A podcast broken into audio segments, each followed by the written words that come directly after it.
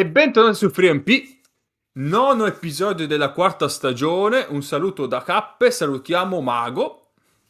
Buonasera, buonasera a tutti. Questa volta avresti potuto anche salutarmi per te, cioè per secondo dopo te stesso e un'altra persona. Lo, lo tengo per ultimo. Eh, ciao Egno. Eh, Mago sei molto scortese. Oh. Io saluto tutti tranne Mago.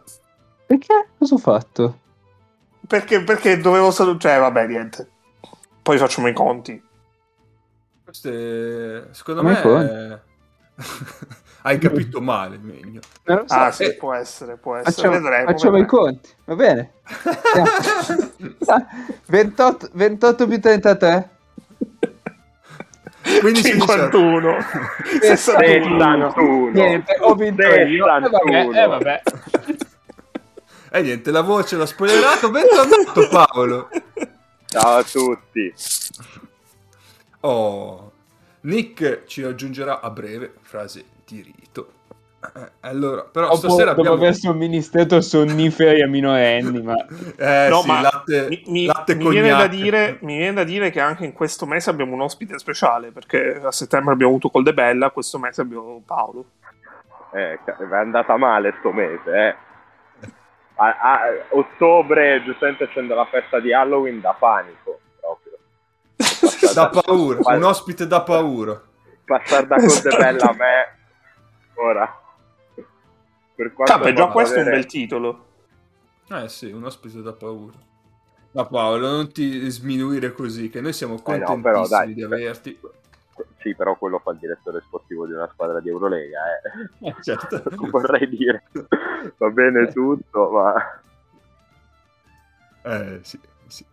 Oh, allora, visto che stasera ci abbiamo un bel preoccupazione rating che a me, cioè, per alcune squadre daremo voti alti in una serata da Halloween, secondo me è perfetto. Eh, quindi, eh, direi... non ho capito che cazzo hai detto, ma io sono d'accordo con te. Eh beh, nel senso, allo Zaghiris non darai un voto da paura per rimanere... in 118. Ma lo Zaghiris... eh, cioè. Quindi rimaniamo intera Halloween. Però, eh, ogni cosa a suo tempo. e Inizio, in- inizierei dando la parola a Degno per il momento divulgativo.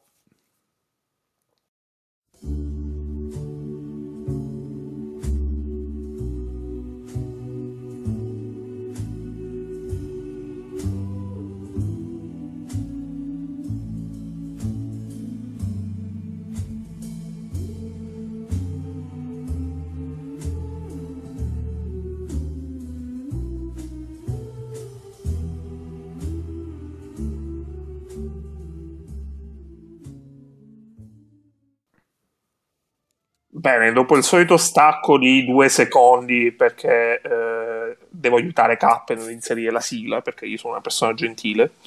No. Nel momento divulgativo vado molto veloce perché col preoccupazione rating eh, abbiamo eh, tanta carne al fuoco. Allora, eh, il 2 novembre, che oltre ad essere il giorno dei morti, è un giorno famoso anche perché nel 1889 Joffrey, festeggiamo tutti Joffrey. Ciao Joffrey.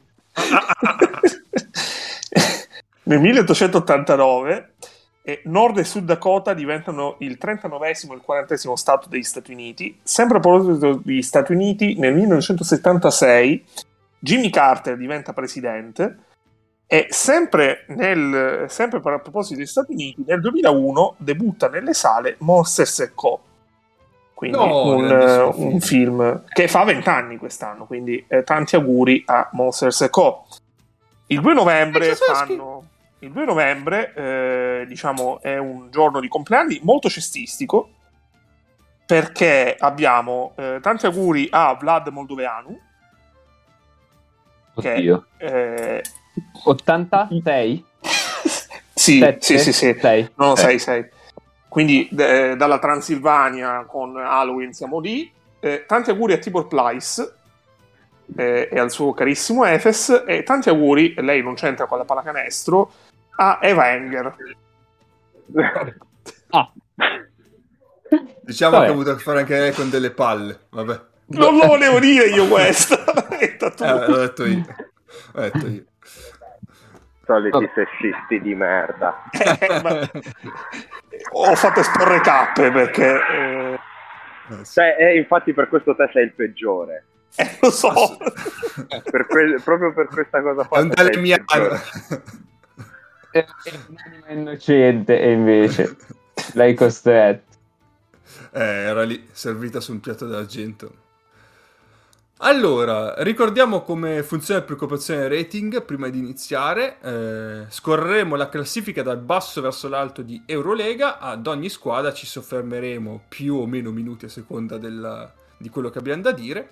E eh, ovviamente assegneremo un voto che va da 1 a 5, eh, nel quale, se ci ricordiamo, perché tante volte poi ci dimentichiamo, eh, eh, in cui uno vuol dire che la squadra è tranquilla, in carreggiata, sta facendo quel che deve, non ha cazzi da cui pensare, e 5 invece è preoccupazione massima, eh, sta, salta- sta finendo tutto, anzi no, forse sta finendo tutto, solo dedicato al voto bonus 118 che si assegna proprio alle squadre tipo il Kimchi l'anno scorso. Eh, Eh, sei, sei dimenticato di dire che nel preoccupazione rating c'è una clausola che dice non si può parlare delle squadre verdi. Ah, no, non sapevo questa però. Eh no, no, no, c'è scritta. Se vai a vedere, sai quelle scritte in piccolo che non si leggono, eh, che, che ti dico, se il problema persiste consultare il medico. Ecco, quella lì, No, ho capito, ho capito.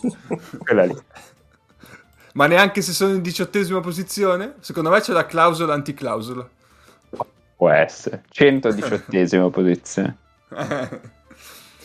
Va bene, quindi eh, direi subito di iniziare. eh, e quindi, appunto, Mago, eh, per la clausola anticlausola, al diciottesimo posto troviamo lo Zaghiris, eh, che ha una il secondo peggior offensive rating e il peggior defensive rating della eh, competizione.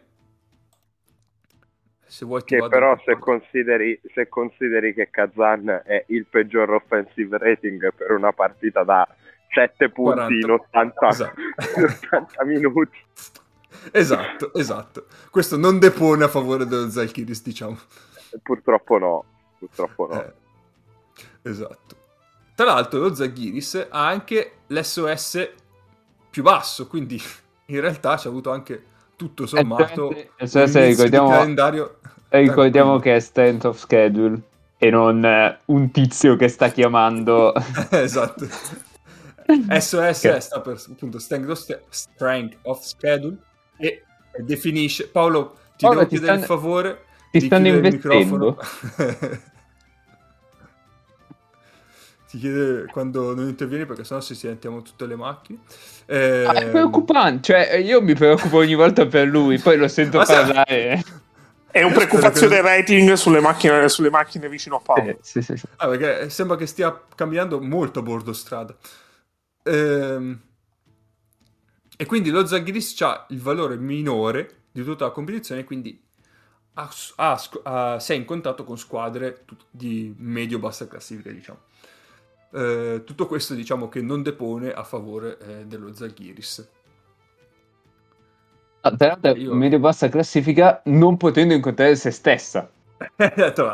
che è ancora più difficile. Comunque, ehm, primo, se io apro la classifica, vedo Zaghiris 8 vinte e 0 perse. Eh, Ritas 6 vinte e 1 persa. eh, Juventus Utena e Lectabellis 5 vinte. Quindi, secondo me, va tutto bene. Siamo in linea per eh, arrivare primi eh, ai mm, playoff. mm. Insomma. Perfetto. Ehm, E Fellini? no, vabbè. Nel doppio turno, diciamo che lo Jaguars ha preso tipo 50 punti, una cosa, del, una cosa del genere dai diretti avversari, e solo ed esclusivamente perché eh, a un certo punto primo, a cavallo fra il primo e il secondo tempo, il Maccabi si è completamente dimenticato del fatto che ci fosse Milaknis in campo.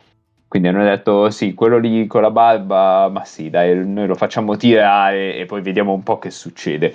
Quindi eh, Jaguars è rimasto in partita solo ed esclusivamente perché Milaknis ha sparato un tiro in avvicinamento e tre triple in fila, una roba del genere, ma non certo per merito, per merito dello Jaguars.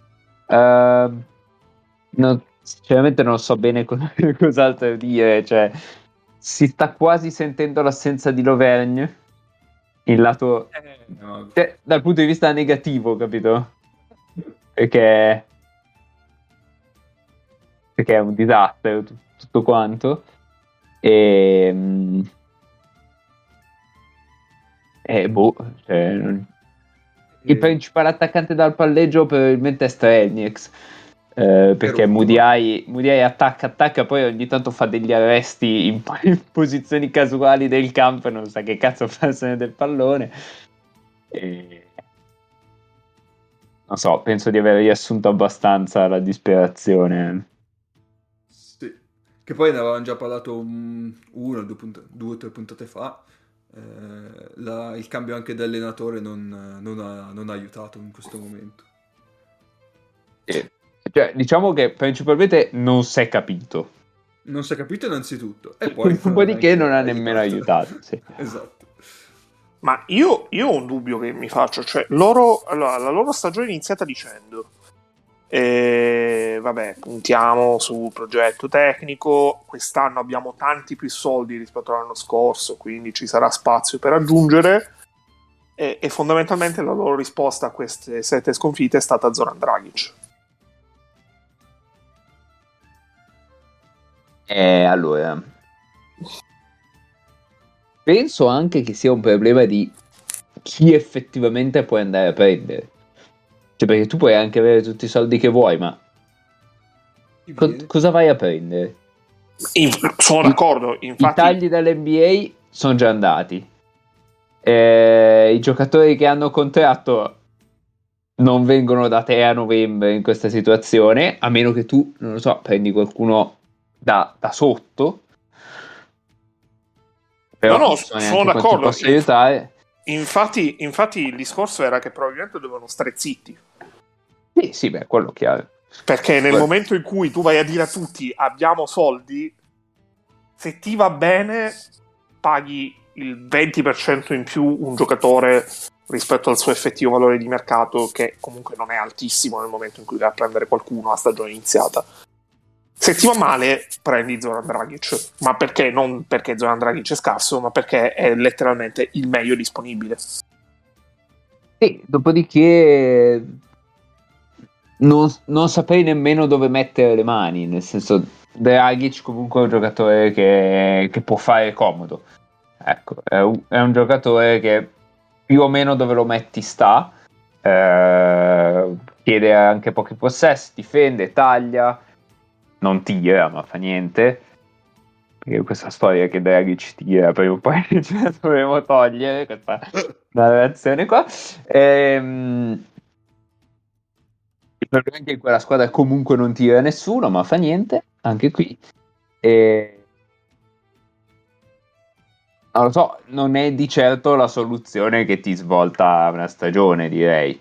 Almeno in una squadra del genere, dove manca manca tutto il resto, però. Voglio concludere il discorso con un dato. Vai. Eye, che come diceva Mago, è uno dei eh, principali attaccanti del palleggio. Ah, veramente, 80... veramente, io dicevo che è Strelnieks perché... Sì, ah, cioè... eh, ho detto che è uno dei principali, lo so che è Strelnieks il principale, però dopo eh, chiaramente... No, però, però dice tanto. lui dice tanto questa cosa di Strelnieks. Eh? Credo che non lo sia mai stato in dieci anni di carriera il principale attaccante del palleggio della sua squadra. Esatto, fai conto che Strelnieks ha il 20% di usage, Moody ha il 30%. E Moody ha 85 di offensive rating. Mm. Small sample, quello che volete, però è basso, basso, basso. Le Cavicius? Basso, basso, basso. Le Cavicius 99 con usage? 25 27 27 okay. e Strelnex 116 e Strelnex uh, sta segnando cioè il problema è che dovrebbe essere tipo Strelnex ad attaccare che la passa a sul perimetro. Che tira. Che tira perché E probabilmente è il miglior passatore e il miglior tiratore, escluso Milaknis di tutta la squadra. E Eh, sì. vabbè, Nibo, Nibo lasciamo perdere. Beh, io penso anche che non sia... ne- Cioè, poverino, non è neanche uno che sa... Ma non è neanche colpa sua, cioè... Eh, infatti, cioè, non, non è uno che, che si deve creare i tiri da sé, no? In un momento di confusione tale non, Sì. non- non rende, chiaramente. Va bene. Andiamo No, eh, avanti. cioè, no, ultima, ultima cosa, ultimissima Sì. cosa. Poverino Blazevic. Che è, è Nibo, ma ancora peggio, nel senso che poverino è pure un 2001, quindi non sa neanche da che parte girarsi. Poi ha dei capelli che non lo aiutano. Va bene. gli sono vicino, quindi- diciamo. Diremmo, siamo tutti concordi nel dire 118, immagino. Sì, sì, sì, proprio il 118 più facile della storia del podcast, probabilmente. Beh, c'è il Kim Kenny adesso. Beh, allora, sì, a parte che il Kimchi ha iniziato peggio di loro. Cioè, ha iniziato meglio di loro. Meglio. Perché loro sono i primi ad aver perso le prime sette partite da quando Eh, c'è sì. questo formato. E, e comunque il Kimchi le Grazie, prime sette grazie, partite... Ne avevo bisogno di questo dato. le prime sette partite ancora li aveva tutti, sembrava semi-dignitosa e aveva l'attenuante di aver avuto il focolaio del Covid. E, e poi da, da, diciamo Sì, dalla sì, sì, decima il Kimchi è diventata una tragedia, non è diventata Sì, sì. una squadra di pallacanestro. Quindi Doppia T come terremoto e tragedia. Cheat. È vero. Va bene, andiamo avanti. Diciassettesima posizione. Ah, Alba no, Berlino. scusa, scusa, scusa, scusa, Dimmi. scusa. G-Fai su Derek Williams, menzione d'onore. Cioè, proprio accoppiamento Niski Fai contro Derek Williams, perché non si sapeva che cazzo fare altrimenti. allora, Vai. diciassettesima posizione per l'Alba Berlino che si presenta con il quinto eh, Strength of Sch- Sch- Schedule. Eh, dirò sempre SOS adesso così non mi impappino. Eh, anche lei ha un eh, defensive rating tra i peggiori della competizione, però col defensive- con l'offensive rating comunque eh, è sopra il valore medio di Lega, quindi tutto sommato un- da un certo punto di vista si difende, per- anche se la fase offensiva ah ah ah. Ehm, Diciamo un classico Alba Berlino. sì, Cioè, se devi, se devi definirlo, è il- è il rapporto Alba Berlino, questo qua. Allora, loro sono partiti con, eh, con mi dimentico sempre il nome, l'Hammers, la prima partita che dopo si è fatto male e hanno tirato fuori dal cappello Oscar da Silva che ha avuto un impatto non brutto, devo dire. Eh, poi... io, Però- scusate, io ho una domanda. Chi Oscar è da Oscar Silva da Silva? Ecco, Eh, eh, prima, no, no, Per prima for- di vederlo quest'anno, prima di vederlo quest'anno, io non l'avevo mai visto, non, ho proprio... non l'hai mai visto perché ha fatto 4 anni a Stanford. E nell'ultimo anno era sostanzialmente il go-to guy, era il riferimento offensivo. È un 4 perimetrale che però in realtà è efficiente dalla media, quindi è un pochino difettoso da quel punto di vista, però è un ottimo giocatore. Su, il classico tedescone di, di questo periodo storico, quindi tipo i genitori sono brasiliani, da cui giustamente Oscar da Silva, però diciamo per, per l'appassionato europeo è un nome non noto perché ha fatto 4 anni di college a Stanford, quindi anche in una division eh, molto buona. Quindi è un 4 perimetrale, quindi noi che lo prendiamo in Germania è un 5. Sì, Che gioca da Sì, 5. diciamo. Funziona così fondamental- fondamentalmente sì. Che poi perimetrale, cioè, non è esattamente vero che sia perimetrale, però a Stanford giocavano un sacco di set in cui pigliava la palla in punta o in high post Sì, e sì, poi giocava a fronte per, per attaccare, per i, eh, gli appassionati di NBA e che hanno visto un po' di college è tipo la versione un pochino più scarsa di Jeremiah Robinson Earl. Più o meno Ok. sono quel tipo di giocatore. Jeremiah Robinson Earl è un pochino più esterno, ma tanto il 4 fa. Vorrebbe fare il 3, ma fa il 4. E Oscar da Silva ha anche delle dimensioni, un, un atleta un pochino meno buono, ma perché Jeremiah Robinson è un atletone, per cui è facile essere un pochino meno atletici di lui. Eh, Però come tipo di giocatore cir- circa, eh, circa quello. No, infatti, quando tu dicevi per rimetterla, comunque, io avendolo visto giocare da 5, cioè, riceveva tante, pa- tante volte sotto canestro. Sì, sì. Eh, Ma io ho visto pochissimo Alba. Ehm, Aito lo mette, lo mette Gonzalez. diciamo, alla... eh sì, non c'è più Aito, ma... Eh sì, buonanotte. Vabbè, ciao. È Eh, vero che che siamo continua a andati- giocare come se ci fosse Aito. siamo andati- Eh, vabbè, eh, esatto. Ehm, alla Tigma, cioè quindi sta Sì, al gomito, iniziano i set con loro due al gomito e poi, e poi da lì si sviluppano le cose. Per quello che ho visto io lo usano più come proprio 5 rollante. Ok, Però l'ho visto poco, eh, quindi ok. non ho la certezza che sia così. Quindi Però vero quel tipo di sostituto di Lammers. Sì, È, guardando è dalle tipo di statistiche... Sì, sì, sì, sì. Sì, esatto.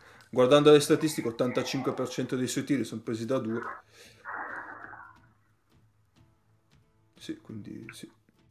Eh, no, mi, guardi, mi guardi poi la percentuale di Lovergne di questa roba? Dopo te la dico. Adesso Grazie. basta parlare di Loverne. Vabbè, me le tiri fuori. Vabbè. Cosa- no. Chi ha citato Loverne adesso? No, eh, Ma poi vorrei dire, vorrei dire che avevamo iniziato questa puntata dicendo non si parla di squadre verdi. avevamo detto niente squadre verdi, come le regole di Merlino con la Maga Magò. Esatto. Ma lui eh, fa le, le regole per il piacere di infrangere, le ricordiamo sempre. Eh sì, eh sì. Eh, alto sull'alba, ma probabilmente si potrebbe dire che Modulo è partito a razzo eh, nella sua confusione solita, però quantomeno sta tirando fuori Ah, no. di punti. Ma eh, da, da quando è che Maudolo è diventato un giocatore a cui bisogna dare la palla in mano? Questa è una domanda generale, eh, nel senso, perché io me lo ricordo, secondo me la- una delle migliori versioni di Maudolo era nel Bamberg di Trinchieri, no? Dove Certo. però non aveva la palla in mano lui. Faceva, faceva un po' più un po' più glue guy, un po' più difensore aggressivo, un po' più handler secondario, eccetera. E invece sia con la Germania che con, eh, con l'Alba anche l'anno scorso. Eh, infatti, anche l'anno scorso stavo per dire. Sì, sì, sì. Mi, mi sono perso questo passaggio e non sono convinto che sia la scelta, sia la cosa migliore. Poi sapendo meglio loro di me, eh, per carità, però. Con la Germania non ha fatto male in questo senso.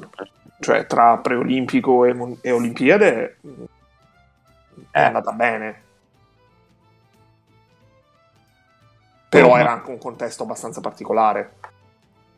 Cioè, aveva per esempio uno come Bonga accanto, che, che non ce l'ha a Eh, Berlino. a, me, a me il problema principale della Germania è sembrato sempre non avere un, un giocatore di pick and roll, cioè non avere Schroeder, comunque un giocatore di pick Mm. and roll che-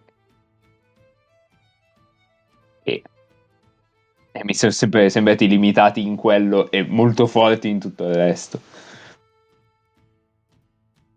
E basta direi, cioè. Io poi non l'ho vista tantissimo. A vedere un po' in giro sta giocando, sta venendo su bene il figlio di Blatt, però su questo lascerei la parola se qualcuno l'ha visto, se no io non ci metto, non lo confermo finché non lo vedo. Però non è giovanissimo lui, no? No, 25 anni. Ah, ok.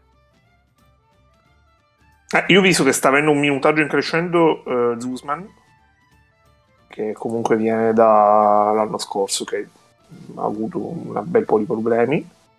Mhm. E... Loro quanto sono di defensive rating?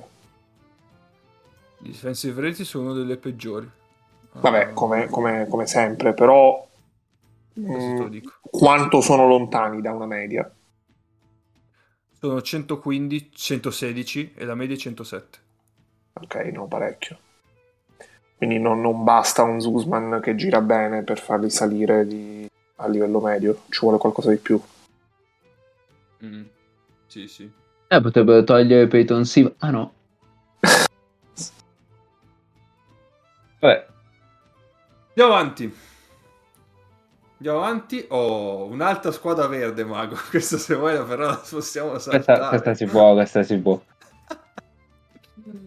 Al sedicesimo posto con un record uguale a quello dell'Alba, ovvero 2-5, troviamo il Panathinaikos. Panathinaikos che ha avuto un calendario eh, dodicesimo posto per SOS, quindi nella media. Panathinaikos che ha, dove stai? Ha un offensive rating assolutamente nella media e un defensive rating un po' sopra la media anzi un po', un po' più. Quindi migliore della media? No, no, il Ah, defensive super, cioè super della come numero. Ok, ok, ok. Sì, sì, sì, sì, sì. Sì, Ok. sì. Eh, sì, è vero. È sempre un po'... No, eh, mi sarebbe... Sarebbe No, sarebbe- Insomma, sarebbe rimasto stupito. Chiaro, chiaro, chiaro. Oh. Eh, qua eh, io penso che il meme che ho postato... Non mi ricordo se questa settimana o l'altra. eh, del, del cane che... Il cane grosso, quello palestatissimo, e il cane bonk, tutto rattrappito, che fa Panathinaikos negli anni 90, cane gigante, Panathinaikos adesso, please Nedovic do, fun- do something. E direi che rispetto alla passata stagione siamo ancora qua. Dai, io non ne voglio sapere niente di questi. Cioè, non... proprio... No, allora, questi hanno due partite vinte contro le turche, quindi totalmente random come cose, perché Pur- Turche nel senso di... le, le due turche, no, Cioè, no, hanno sì. battuto le due turche, Nel senso di squadre turche. le squadre non, turche, non nel senso di luogo dove andare a espletare funzioni. in cui eh, quella partita senza nessun senso e logica contro il Fenerbahce è una cafiata di quelle potenti contro l'Efes. Poi le hanno prese abbastanza da tutti, eh, anche se un paio di partite le hanno perse abbastanza in volata. Eh, in sette giornate io non ho ancora trovato un motivo per vederli, tranne tipo quando succede che uno di loro, per esempio contro l'Efes è stato Mekon, eh, ha la serata in cui segna da qualsiasi posizione, quindi ti diverti perché vedi uno che non, che non sbaglia mai. Perché però eh, il tempo è una, è, una, è una cosa preziosa che si può impegnare in un qualcosa di più utile. Io faccio outing, ho visto un minuto di loro, che è quello del finale col Fener. Ma io, Però- io que- quello voglio sperare l'abbiano visto tutti. Che Però eh, non so come dire, cioè è proprio la squadra da cui ti aspetti un rendimento del genere. Certo. Cioè è la squadra che può fare una partita in cui, in cui due o tre giocatori, o anche forse solo uno, eh, becca la partita e segna qualsiasi cosa, e quindi se la può giocare più o meno con tutti. E poi però ti aspetti tante partite anche con squadre di non altissimo livello in cui cioè, difensivamente hanno i loro bei problemi, hanno dei, dei giocatori anche molto aggressivi magari sulla palla, ma poi non hanno tutto il resto e quindi non lo so, mi sem- non mi stupisce più di tanto il fatto che, il fatto che possano avere un rendimento del genere. Ma infatti io eh, a inizio stagione ho messo un under fortissimo su di loro con una quota bassa, ma io mi aspetto che loro abbiano a fine stagione 5-6 vittorie contro squadre che faranno i playoff che ti spieghi che, che poi ti vedrai indietro e ti dirai come cazzo hanno fatto che finora siamo lì cioè come, eh, come, sì, come ci può stare, ci può sì, stare. sì, sì. Cioè, è una di quelle squadre da cui te lo aspetti. Forse assieme a Kazan anche è una squadra così, no? però Kazan comunque ha tendenzialmente più talento offensivo e, e- e ti sembra più spiegabile loro hanno forse più giocatori di striscia, cioè hanno giocatori che non, non- non è tanto un discorso di talento, ma giocatori che possono farti il quarto da 15 punti. Cioè, Mekon l'abbiamo visto con, con l'Efes, Nedovic lo sappiamo, eh, Perry pure, anche se finora non benissimo. E... White anche. Sì, sì. Sì, Eh, Però, appunto, cioè, Papa Petru, figurati. però in teoria, cioè, non lo so neanche. Eh, in teoria, forse ci lasciamo. eh, ci lasciamo trasportare dal nome, dal fatto che questi si chiamino Panathinaikos, appunto, esattamente casualmente come la squadra, quella degli anni 90 e, del- e dei primi anni 2000, quella lì con Batiste e Diamanti. Diamantini. vi- so, non so se vi ricordate, eccetera. E, e ci lasciamo trascinare da, da questa cosa e quindi il fatto che questi abbiano Panathinaikos e facciano una stagione così e il fatto che quegli altri abbiano scritto Kazan e facciano una stagione magari simile eh, ci porta a dire beh Kazan ha fatto una buona stagione e il Pana ne ha fatta una da schifo però voglio dire forse so. sbagliato a aspettarsi qualcosa, qualcosa di diverso mm, mm, mm. Sì. Sì, ci sta. Anche perché iniziano a diventare un po' tante le stagioni. da questo- Ho capito, però, cioè, nel senso, questi fanno ancora portare palla a San Rosso e lo fanno attaccare su pick and roll, cioè, nel senso... Eh, appunto, dico, ti sto Eh, voglio dire, puoi anche, puoi anche chiamarti Harlem Globetrotters, ma non è, che, non è che la metti improvvisamente 200 volte a metà campo solo perché c'è scritto quella roba lì davanti, cioè. ah no? Perché qualcuno Eh, no. dice di sì. Eh, No. allora... e E vi, allora? svelerò, e vi svelerò un'altra cosa. Quando tornate indietro eh, con le sfide fra la squadra A e la squadra B agli anni 70, non ce ne frega un cazzo, esattamente per quel motivo lì. Va bene. Cosa stai dicendo? No, queste cose mi fanno male al cuore, Mago. Mi fanno Ma male. comunque, io pensavo io- io- che quei record lì fossero importanti. Io ho una domanda per K. K, e tu segnerai i minutaggi di tutte e 18 le squadre, giusto? In che senso? Cioè, nella, nella descrizione della puntata. Minchia. Tutte, tutte 17 vorrei dire. Sarà un lavora. Eh, no, eh, sarà un lavora, però penso che lo farò. Tanto domani è festa, quindi sono a casa. Molto bene. No, quindi- ma Sentite, era- sentite come K dice la V in laurea e capite benissimo quanto a nord è rispetto a Milano. Cioè, è pazzesco. Non è napoletano, ecco, diciamola tut- così. no, però è tutto un altro dialetto. Cioè, a Milano non, Sì, non cambia, sentiresti mai quella V.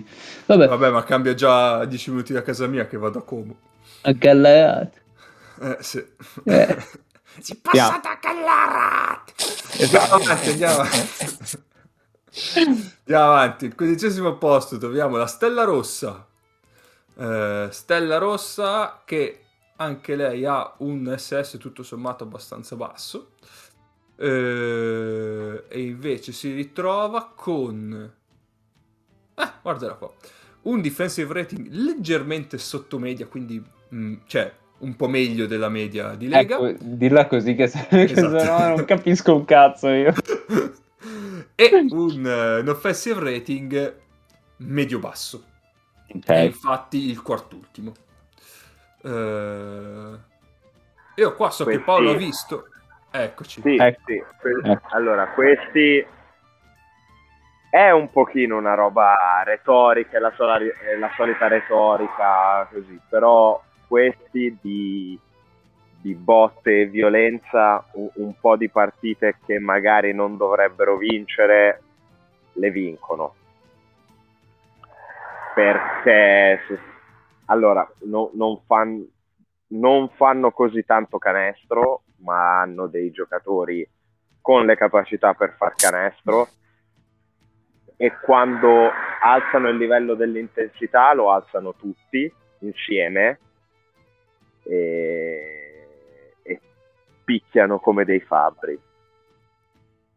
Picchiano veramente come dei fabbri ferrai. Eh, cioè da questo punto di vista sono proprio di, di, buono hanno questo che rispecchiano perfettamente quello che è il credo del loro allenatore.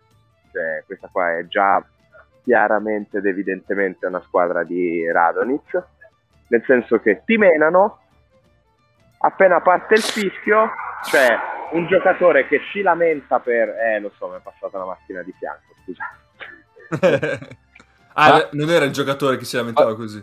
Voglio sapere no. No voglio sapere la, la macchina con cui che prendono e vengono lì e ti menano. Eh no però cioè, cioè, io faccio il possibile però i marciapiedi a Iesi sono stretti ragazzi. La città è piccola la gente so, è buona. Eh, ti menano come dei fabbri e poi alzano, alzano il braccio e così eh, sono stato io. Vabbè, pazienza.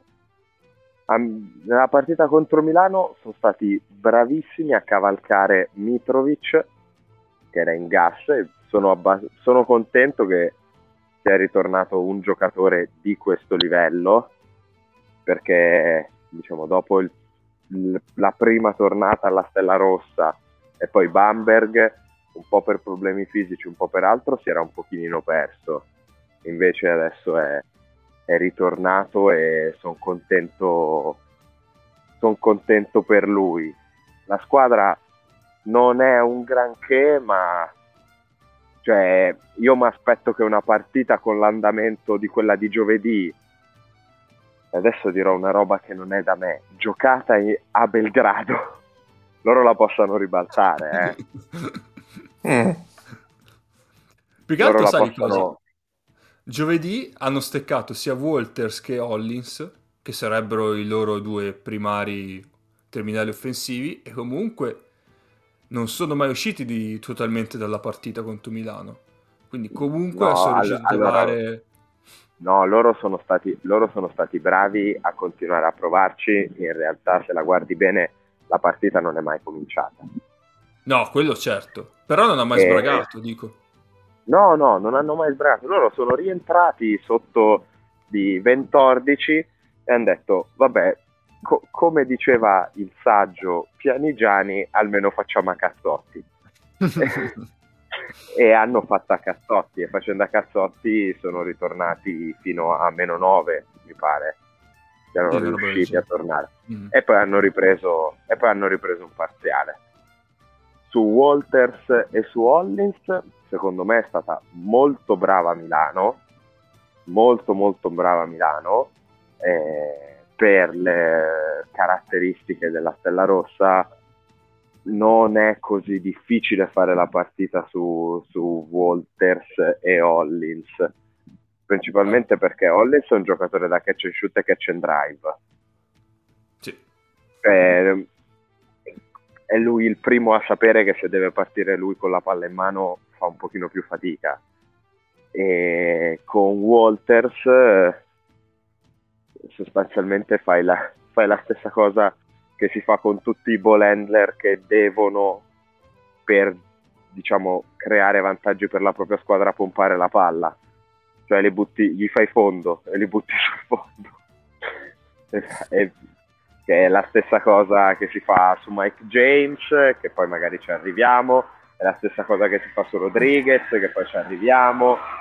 La stessa cosa che si fa su tutti questi e Milano lì è stata molto brava poi hai anche beccato una serata in cui nel passarti la palla hai sempre fatto canestro. Cioè venivi da una sera martedì in cui non hai fatto mai canestro, nel primo tempo di giovedì hai sempre fatto canestro. Sempre, eh. Sì, sì, sì. Tutti buoni tiri, eh. Anche la tripla di Troy Daniels da 8 metri in ala, in realtà Mm. quella per lui, quello per lui è un ottimo tiro. Chiaro. E poi hai, hai Shields eh, che anche se ti ferma l'attacco, poi alla fine con tutte ste finte, sti sottomano in avvicinamento al ferro ci arriva sempre, i falli li prende sempre, eh, in difesa è un animale, perciò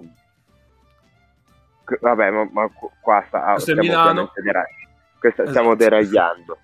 Sulla Stella Rossa vi dico, rispetto alle squadre prima di cui abbiamo parlato, questi un'identità decisa, eh, ben definita, ce l'hanno e quindi secondo me inizieranno a vincere un po' di partite, non, non tante, cioè comunque la loro posizione è circa questa, però rispetto, rispetto a un, un Panathinaikos hai una continuità migliore.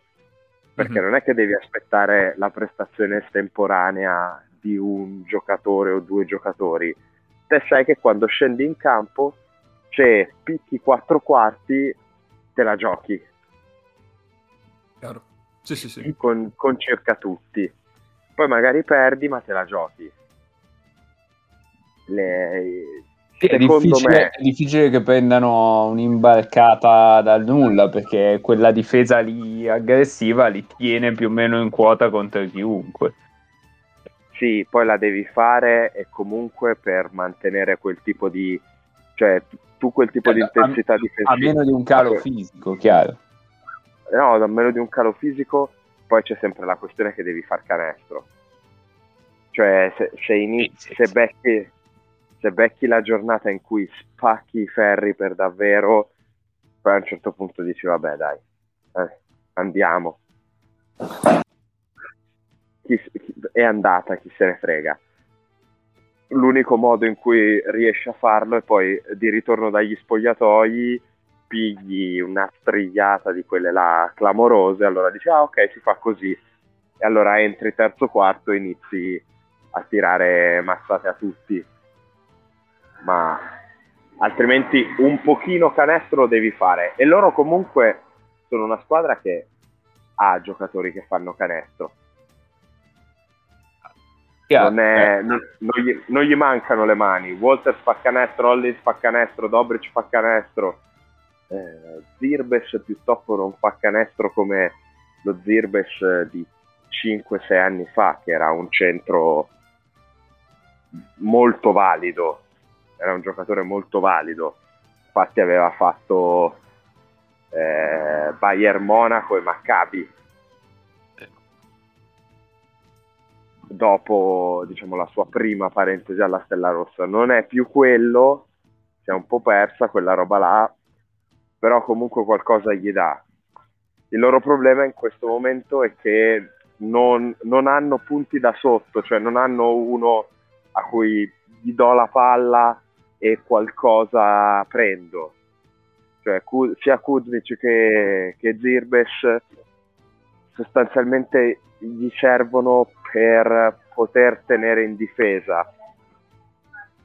Però non Che, si... che per, una squadra, per una squadra di quel tipo lì invece potrebbe essere utile avere, cioè nel momento in cui da fuori non segni, da fuori non segni, avere qualcosa che ti porta, non dico dei punti sicuri, però una giocata familiare, ecco, Mm. Sì, lo- lo- che, era- che poi di fatto, se ci pensi, era lo Zirbes di sei anni fa. Sì, sì, sì, sì, sì. Lo Zirbes di sei anni fa fa- faceva quello. Eh, ma forse non giocherebbe lì se fosse quello, quello Mm, Zirbes sì. lì, No, dall'altro no, lato. sicuramente- Sicuramente non, non- non giocherebbe ancora lì. Esatto. però a me non so- cioè cestisticamente parlando sono abbastanza inchiavabili però nel complesso come idea di squadra non mi sono dispiaciuti nel senso che secondo me la Stella Rossa in questo momento è un gradino, so- un gradino sopra netto a tutte quelle di cui abbiamo parlato finora. Mhm. Sta, eh. Sì. Diciamo che è quella più tranquilla, quindi con il preoccupazione rating più basso. Le- Sì, sì, sì. Ha fatto il suo finora. No, ma non è tanto il fare il suo, è vedi delle cose che, che ti fanno dire, vabbè, il record è questo perché le partite che abbiamo giocato sono sette, quindi le combinazioni di vittorie e sconfitte non sono tantissime, vediamo quando le partite sono 20. Non mi aspetto, quando le partite sono 20, non è che mi aspetto una squadra che sia 10-10, eh. Chiaro. Però una squadra che sia 7-13, magari sì. Magari quello Perfetto. sì. Direi che possiamo andare avanti. Tanto qua, allora, dopo aver dato 118 allo Zaghiris non abbiamo più dato voti perché... Ma Vabbè, allora, Vabbè, al Gli altri volo hanno- Come dicevamo, cinque. però vabbè. io Sì, darei sì, due a tutte e tre. No. Al pana, al pana non puoi dare due.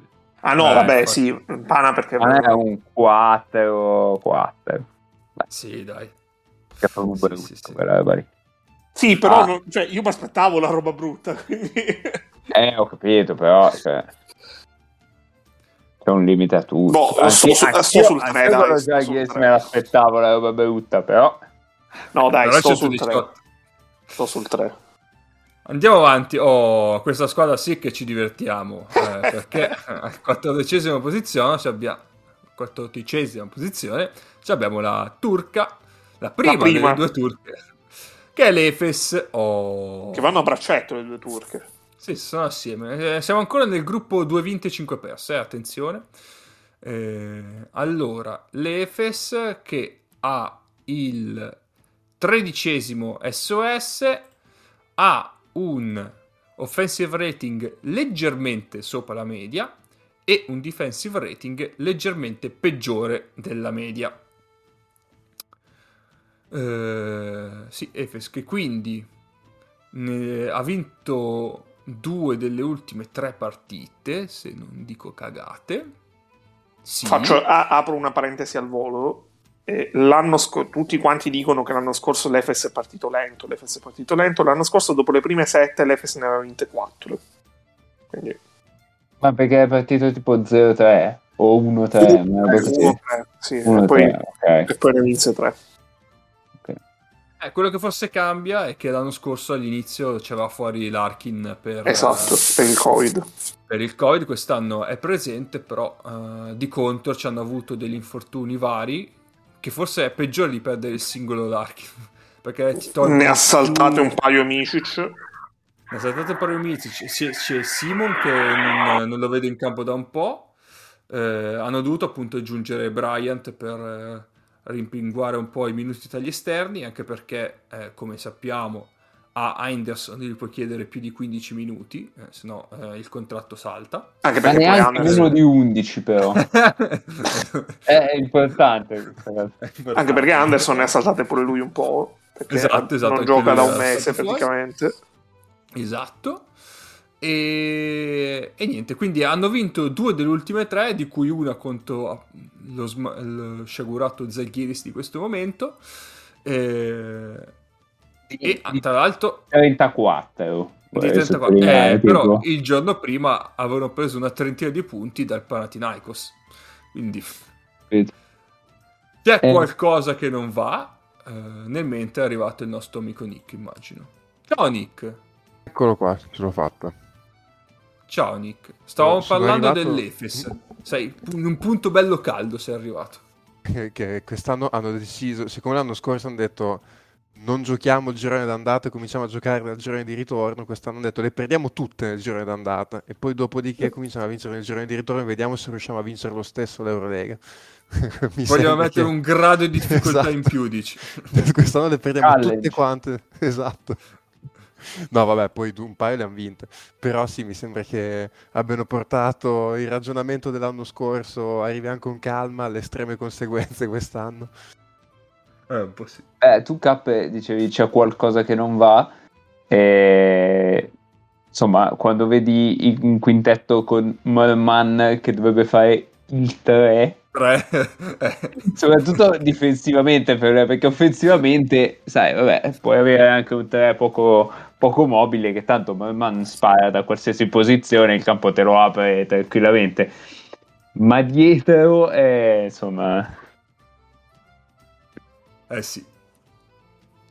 Comunque, anche se eh, sul parallelo sull'anno scorso, come l'anno scorso Chris Singleton ha deciso, ha detto eh, gioco di merda eh, la regular season e inizio a giocare ai playoff, mi sembra che anche quest'anno abbia iniziato su quella falsariga. Sì. Infatti si è beccato come l'anno scorso le parole di Ataman. Esatto. Poi vedo anche che Larkin sta tirando un simpaticissimo 7 su 34 da 3, che è, pure un dato molto, molto carino. Non lo so, però, cioè, mh, secondo me, poi può essere che questi si riprendano e, e decidano di, di vincersi le Eurega e carrozza. Ehm, secondo me gli si sta dando un, un po' troppo credito, nel senso, eh, a un certo punto è anche naturale che tu possa essere in difficoltà per vari, per vari momenti della stagione più o meno lunghi se la tua squadra non ha niente di strutturato. Cioè questa è una squadra che gioca pick and roll per uno dei tre esterni, fine. E quindi ci può stare che in un momento in cui, non lo so, uno di questi, due di questi sono in difficoltà, saltano qualche partita, eh, non hanno semplicemente la lucidità in alcuni momenti, i tiri entrano, cioè non entrano e quindi ti togli delle opzioni da solo magari. E ci può stare che tu possa andare in difficoltà. Non so, io, io la vedo abbastanza così, poi magari mi dite no, una cazzata perché... No, allora, fai conto che eh, quest'anno su pick and roll sono ovviamente tra quelli che lo usano di più e hanno Eh. 0,85 di punti, punti per possesso. Eh. L'anno secondo me- scorso, Secondo me inizia e finisce lì la questione. Vai poi. sì, l'anno scorso ne avevano 1,06 Eh. che era ovviamente il migliore della lega. Però mi ricordo che sono peggiorati. Ecco, in catch and shoot l'anno scorso ci avevano 1,33, quest'anno mi sembra che sono sotto l'1. Aspetta che controllo. Che fosse quello che gli sta mancando di più. No, 1,27, dico cazzate, va bene. Eh, allora, ah no, ecco, ah, perché ero in difesa. Aspetta, quindi stanno concedendo un sacco. Ecco. Eh, ecco 0,85, mi ricordavo giusto. Ok. E invece pick and roll? È giusto Pick- quello che mi hai dato, non è in difesa quello. In pick and roll 1,03. Sì, ok, quindi esatto, avevo sbagliato, scusate. Eh, in pick and roll tutto sommato se la stanno cavando come l'anno scorso, 1,03, 1,06, però è cambiato il discorso dei tiri aperti, che sono quelli che si generano appunto dai pick and roll che giocano sugli scarichi, no? Però eh, chiaramente nel momento in cui non li segnano, eh, il giochino viene meno, diciamo. Però magari è uno slamp al tiro, come che può essere che gli manchi il Simon della situazione, o come anche... Sì, lo slamp al tiro di... E, mi e come volumi Singleton. rispetto all'anno scorso? Sono uguali, sono nettamente uguali. Sia di pick and roll che di... Sì, sì, sì. Sì, sì.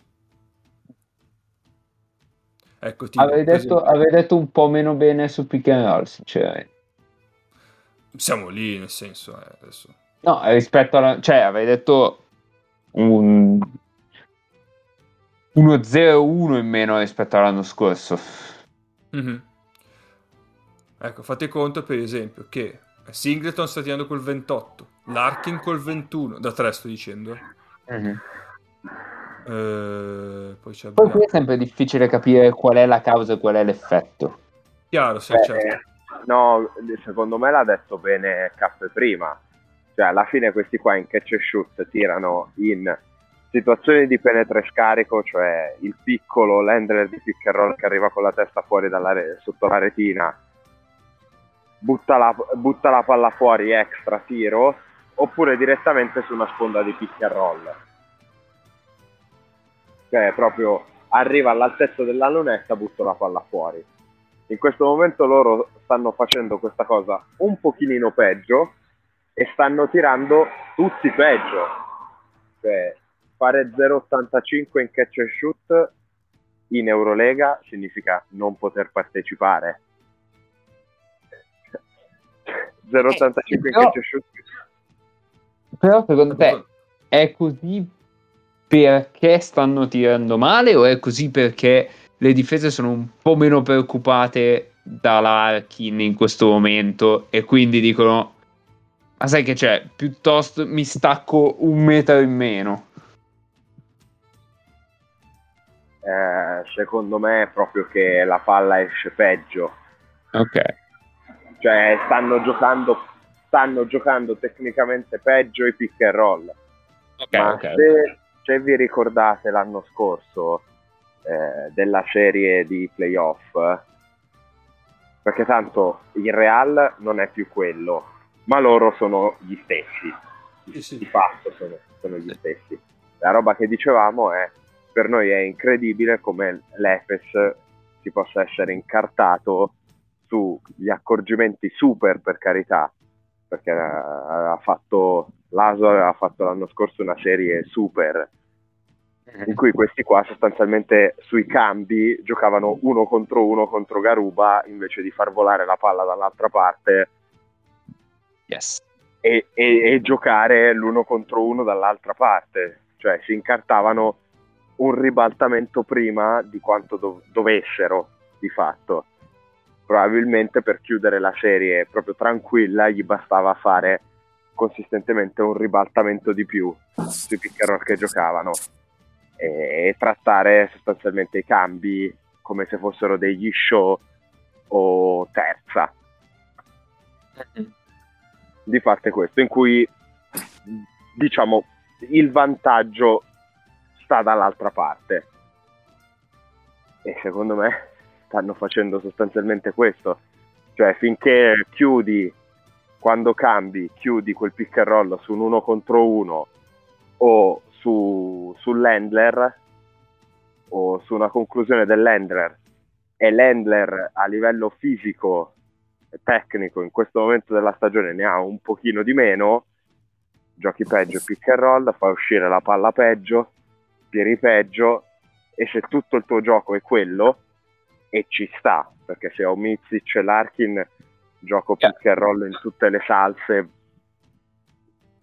possibili e immaginabili, il problema non è quello, il problema è che lo stanno facendo meno bene di quanto gli serva. Sì, sì. Vabbè, Però- credo. Però c'è anche da dire che non hanno, cioè, non sanno fare altre.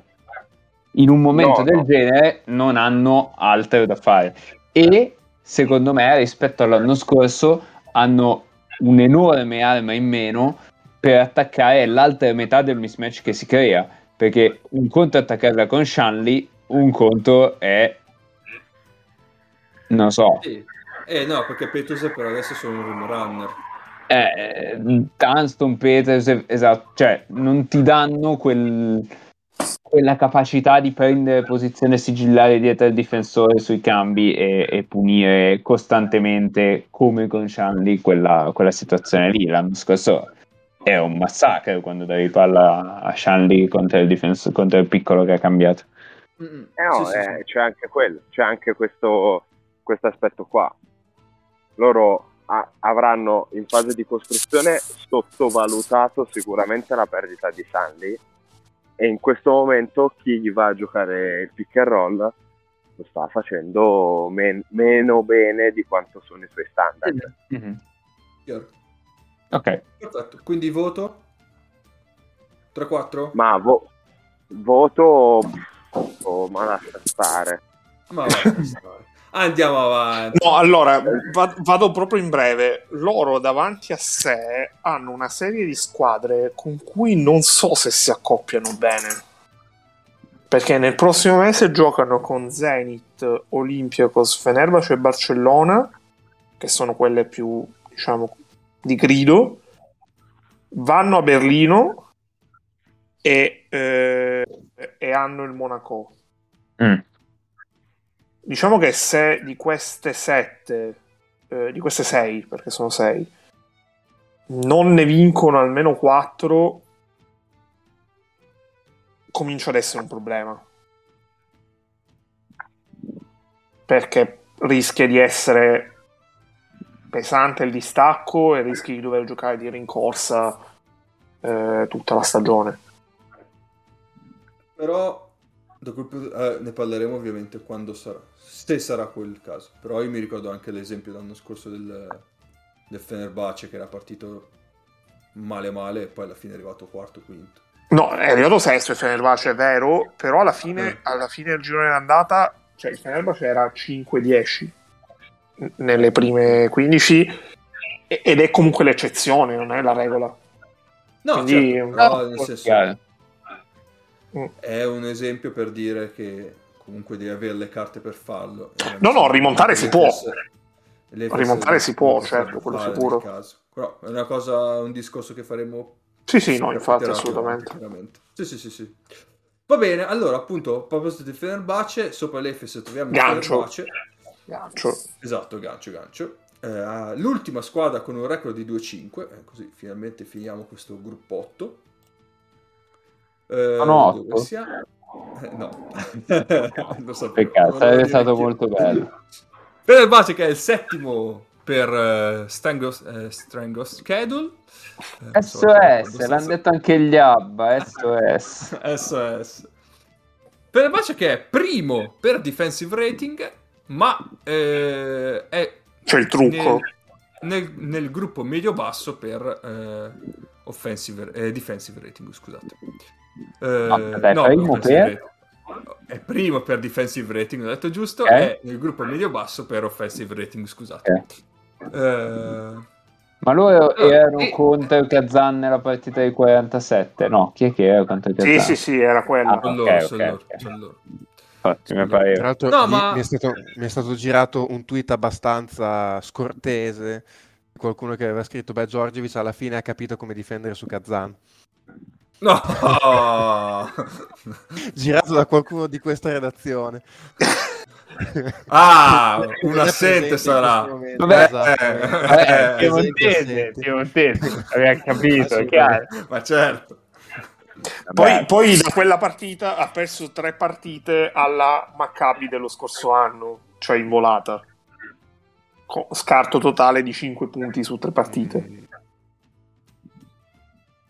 Diciamo alla Giuliana la Filippo.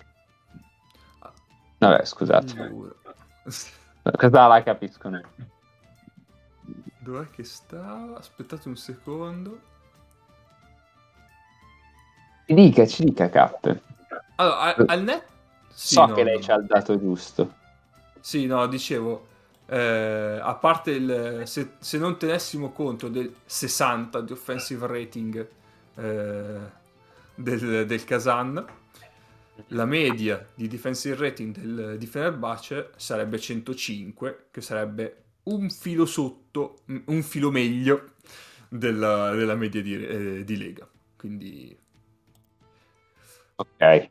c'è quel dato loro- che diciamo che droga un po'.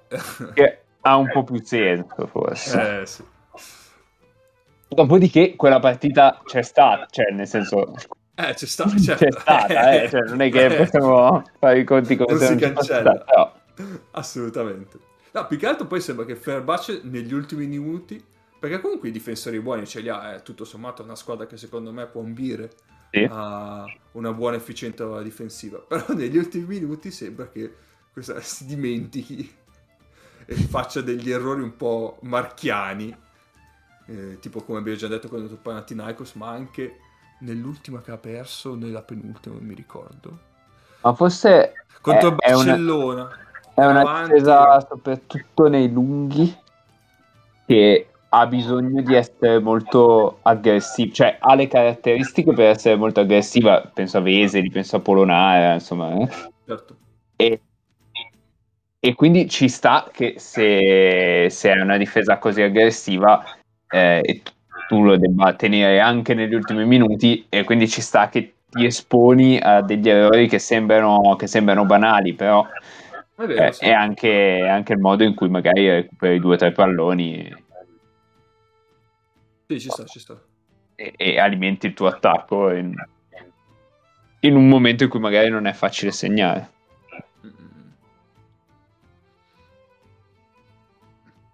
Beh, su di loro ci aspettavamo una partenza diversa, cosa possiamo dire? Ah, Io credo che quello che gli sta mancando in attacco sicuramente, me ne parlavamo anche l'altra volta, cioè in questo momento c'è un Guduric che per un motivo o per un altro è abbastanza sottotono. Cioè, mh, secondo me mh, quanto recuperano lui dice anche quanto possono crescere, perché comunque non... cioè, per essere 2-5 comunque appunto sconfitte più di una in volata. Eh, cioè, se Guduric cresce un po', hanno comunque una base difensiva, possono essere una squadra pericolosa. Eh, faccio, ho vis- l'ho vi- li ho visti un po' qua e là. C'è una partita intera ancora non l'ho visto. Ho visto dei quarti loro e faccio ancora fatica a farmi un'idea. Cioè, l'ultima col, col- con l'Olympiacos per dire hanno fatto una bella partita, considerando che erano in trasferta contro una delle squadre migliori di questo inizio. Cioè, sono stati in partita e hanno giocato una partita vera, difendendo, giocandola sotto i 70 punti. Poi anche lì l'hanno persa punto a punto. Sono una squadra che c'è non dice una squadra che, che sembra in difficoltà in campo. Poi il record è brutto in questo momento, però se lo guardi in prospettiva è una squadra che sembra che possa crescere, però passa molto, cioè che Goodrich eh, scali un attimo le marce, perché io credo che anche nei loro piani fosse un giocatore che gli dava più di quello che gli sta dando in questo momento, che non è neanche tanto un problema di, di, non so, slampa al tiro cose del genere. Cioè riesce, riesce proprio meno a fare le sue cose e mm, anche qui non so quanto sia una questione di costruzione dell'attacco. eh, lo vedo meno coinvolto di quello che, che pensavo. Mm, cioè, sono andato, guardavo anche un po' di numeri così, cioè per tiri presi a partita comunque non è nei primi 4-5 della squadra. Cioè, complessivamente è meno coinvolto di quello che pensavo. Poi non so, magari adesso se lui... eh, E anche dell'anno scorso, oltre a quello che pensavi tu, direi. Come, come, scusa? Anche, anche rispetto all'anno scorso è meno coinvolto, cioè alle partite che ha giocato l'anno scorso. Sì, sì, assolutamente. È, è assolutamente. un'inversione di trend abbastanza... Esatto, ma che cioè, mi porta a pensare che magari ci sia qualcosa, che ne so, magari ha, ha avuto premi fisici che magari non mi ricordo, non mi ricordo se si era fatto male alla fine dell'anno scorso e quindi magari lo, Ah. cioè, è, è entrato, perché vedo comunque che ha anche dei minutaggi abbastanza bassi, cioè per quello che dovrebbe essere il suo apporto, quindi cioè, è una cosa talmente particolare che mi viene da pensare che magari lo stiano inserendo piano, perché magari, che ne so, ha saltato la preparazione, ha avuto dei premi fisici, non so, adesso sto sto, sto pensando io, però ecco, cioè, mi immagino che nel proseguo dell'Eurolega vada su come importanza nel loro attacco e se cresce è una squadra che secondo me può avere comunque una, una parabola crescente. Devono un attimo aggiustare due o tre cose perché comunque in difesa ci sono abbastanza, in attacco picchiano un po' in testa, ecco. Mm-mm. Non può neanche essere un problema di lingua perché parla serbo come il suo allenatore. Esatto, non può essere quello, assolutamente. Sapete che eh, noi abbiamo sempre il dubbio che sia quello, no? Però, Esatto. Ma in questo caso no. no, visto che ci hanno detto essere una questione importante capire ci le sono- comunicazioni degli avversari, non so. Non, non ci sono problemi di lingua, però ti devo dire che questa è una cosa che è abbastanza trasversale agli sport, perché adesso faccio un attimo un excursus calcistico, Aia. a Bologna, no, no, a si, Bologna, parla, no, si parla della squadra rosso-blu. No, della squadra rossoblu no, perché è l'unica cosa di calcio che seguo nella mia vita, però cioè, qui si è fatto tanto parlare no, del difensore che ha il Bologna, su Morò, che cioè, per il Bologna è un buon difensore, quest'anno però non stava giocando e dicevano perché non capisce l'italiano, salvo che eh, ha cominciato a giocare da.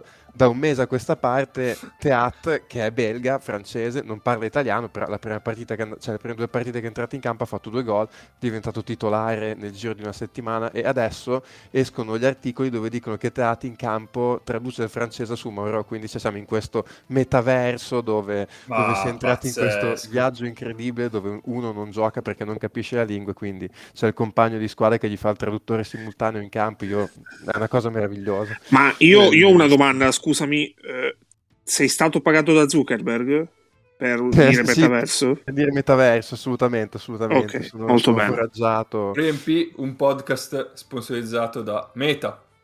Meta, esatto. Grazie Mark, sempre un piacere. E sottolineiamo che non è meta di Sorrento. no, no, è metaformia. Esatto. Va bene, oh, su Fenerbahce io direi che... Andiamo, andiamo, andiamo. Andiamo avanti, che siamo già sull'ora e siamo neanche a metà. Benissimo. Bene. Comunque, comunque Benissimo. Teat l'ho messo al kickest di redazione, eh, sappiatelo. Eh, Anch'io. teatro, No, non c'è abbiamo- null'altro. turno 3, turno 3, vediamo. Allora, Abbiamo venduto Tomiasu che sta facendo le fortune dell'Arsenal, teatro. Eh, maledizione, me l'hanno ciulato, me l'hanno ciulato. io, io comunque eh, al Fenerbahce do, do 3, anche se con l'asterisco, perché ho tante vibes del Maccabi dello scorso anno. Eh, per adesso con le, con le sconfitte all'ultimo minuto ci siamo proprio, quindi di sì. Eh, allora, dodicesima posizione per il Basconia. finalmente ci abbiamo un record diverso che è 3-4. Eh, Dio. Eh sì. Eh, Che- sì. Allora, Basconia ha la stagione più strana concepibile. Due sconfitte, Baskonia- tre vittorie e due sconfitte. esatto. No, no, no, no, per, offens- eh, per SOS abbiamo il, pen- il terzultimo offensive rating e uno dei peggiori defensive rating. Ma, Ma- quest'anno le tue, le tue squadre sono lì vicine nel grafico mio. Ma io vorrei dire a Mago, vorrei tirargli sul morale No, dicendogli... no, no, aspetta, no, non gli tirare sul morale. Uno dei peggiori defensive rating perché io ho grande stima di Ivanovic, ma porca puttana, se blitzi i pick and roll a 9 metri dal canestro, che cazzo ti aspetti di non pigliare le bombe e, e le schiacciate? Con, eh, con quei due lite l'altro, cioè con Nocco e, e Enoch. Non ancora- con eh, Kyle Hines, per dire. Ancora ancora con Brian Enoch che, che secondo me ha potenziale per diventare un, un lungo molto valido eh, no, non che ti fa 20 punti a partita eh, però uno valido che ci sta a questo livello. E Nocco secondo me è, è un buon giocatore per questo livello. Però ecco hai, hai passato le prime tre partite a, a, a vivere di quello e l'hai presa in quel posto tre volte cioè io la partita contro Milano la- eh, l'ho vista e secondo me lì in quella partita c'era eh, c'era Rodriguez che, che davvero davvero sì, no? cioè, mi sembra di essere nel paese dei balocchi. Sembra. Da- davvero è così blizzano il pick così lontano col 4 e col 5 ma io faccio fare 20 a Melli Eh, sì. E così andò. però c'è di buono c'è di buono sia per noi come italioti che in generale per loro che pur nelle difficoltà del, del ruolo nuovo con un pochino più di palla in mano di, di quanto probabilmente gli faccia comodo Fontecchio il suo apporto non lo fa mancare mai Mm, sì. cioè se anche sbatte contro un muro quelle volte che gli chiedono di attaccare palla in mano un pochino di più di quanto non gli sia congeniale. Poi però a rimbalzo in attacco te lo trovi sempre come un animale a provare a prendere qualcosa per la sua squadra difende su tutti eh, fa canestro perché comunque sta continuando a far canestro un pochino meno efficiente rispetto a que- al Fontecco che abbiamo visto alle Olimpiadi, ma il Fontecco che abbiamo visto alle Olimpiadi è una roba veramente fu- fuori di testa, fuori di testa. e io da, da suo ex grande detrattore quando era giovane sono contentissimo per lui. Io sono veramente contentissimo per lui, eh, davvero. Per, perciò le, le robe, secondo me, per il Basconia vanno solo che a migliorare, perché nel momento in cui hai capito finalmente che quella è una stronzata, non la puoi fare. Cioè, pensavi giustamente Eh. con il livello col livello di atletismo e di fisicità di poterlo fare in una maniera eh, efficace, quindi secondo me era un tentativo che può valer la pena fare eh, con il tipo di personale che hai. Cioè, il problema non è il tuo personale, il problema è contro chi giochi. Cioè, quelli contro cui giochi, eh, su quella cosa lì, ora come ora, ti stanno punendo male. Perché se c'è, se tu pick, pick centrale col 5, blitzi, a- blitzi alto, perché non è nemmeno uno show, è proprio un blitz, è un raddoppio. Perché Si quasi cercano anche la palla i lunghi su quel, su Sì, quel lì. sì, sì. Si alza, si alza 4 in sponda con il suo difensore che deve rimanere lì in mezzo a pigliare il roll che arriva come una fucilata del, del 5 e però il 4 eh, praticamente tutti i 4 di questo campionato qua pigliano la palla e tirano e fanno canestro fanno tutti canestro quindi, quindi da, da quel punto di vista fai fatica, ma più che altro per contro chi giochi.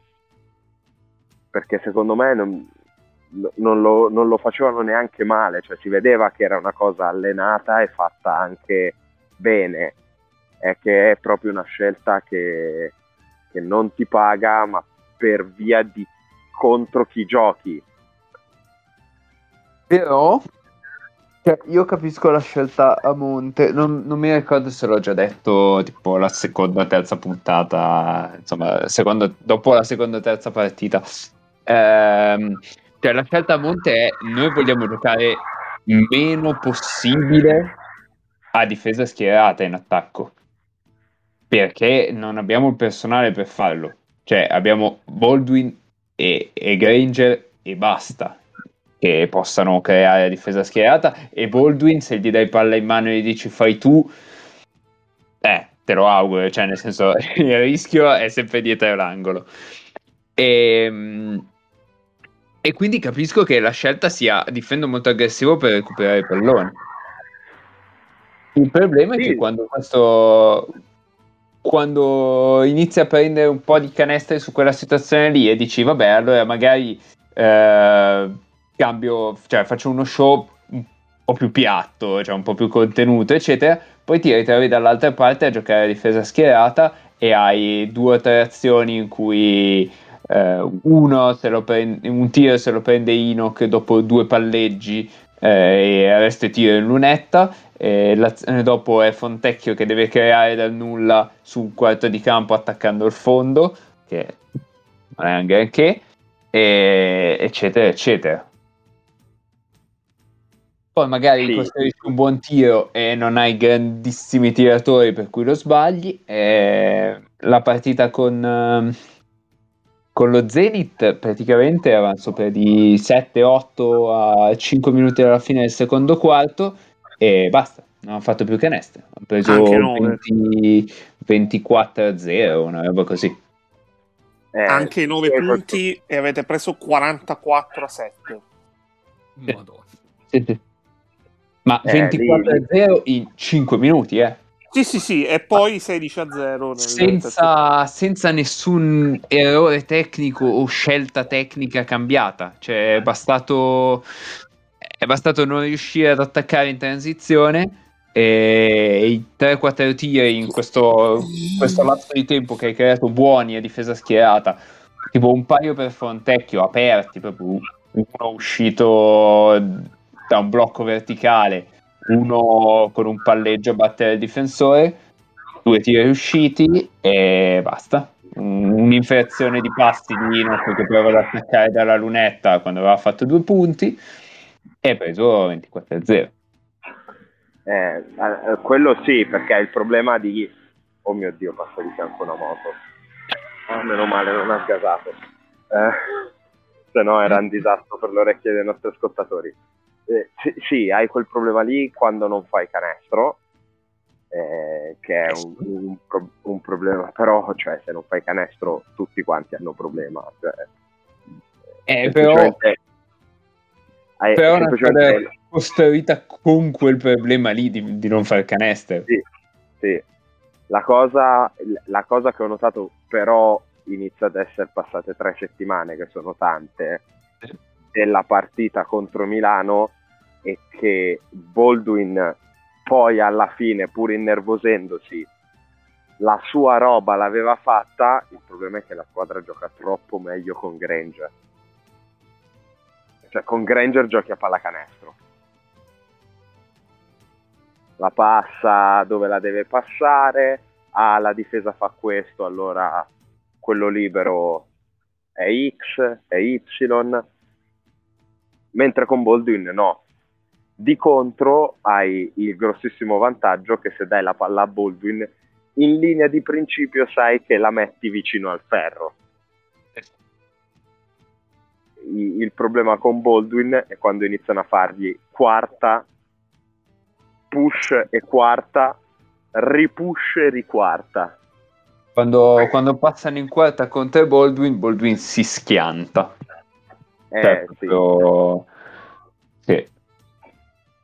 E, il problema, il problema, il problema è, è, che Baldwin, cioè, non ha il personale per dire a Baldwin di attaccare il secondo pick and roll, cioè di attaccare sul ribaltamento. Dice, vabbè, qualcuno gioca il primo e poi tu giochi il secondo che, che, è una cosa che forse l'anno scorso potevi fare no? nel, ehm, nel Bayern, nel momento in cui lui va in difficoltà. E qui a chi lo fai giocare il primo? Cioè, devi no, giocare con Ranger e Baldwin assieme. No, il problema grosso ce l'hai che in questa squadra qua lui per sua tendenza a Baldwin piace giocare i pick centrali. No, cioè con la squadra che hai Granger eh, ti aiuta perché gioca a pick in transizione side, cioè pick a entrare. Quindi le linee di passaggio che ha sono tagli sulla linea di fondo, eh, palla fuori, un ribaltamento, una penetra- un'altra penetrazione dall'altra parte, cose di questo tipo.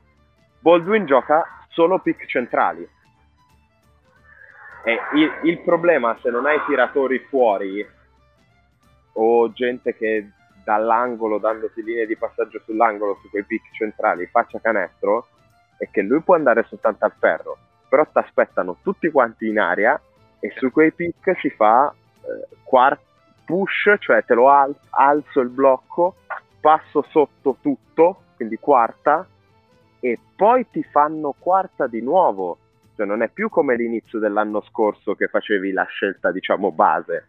Cioè ti passo in terza il primo pick e se giochi il repick è un cambio.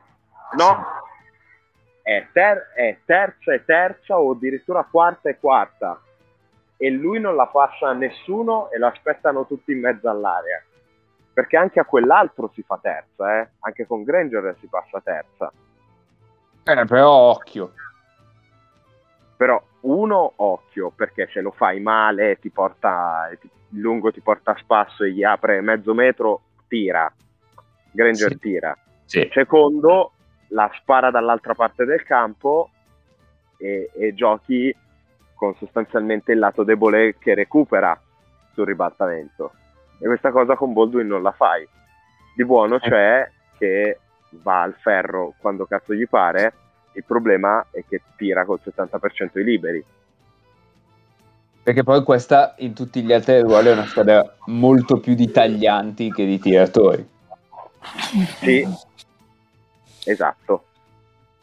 Questi qua sono i tuoi, i tuoi problemi. Però, secondo me hai fatto un pochino più di ordine offensivamente è vero che fai fatica a far canestro, ma non sei così brutto.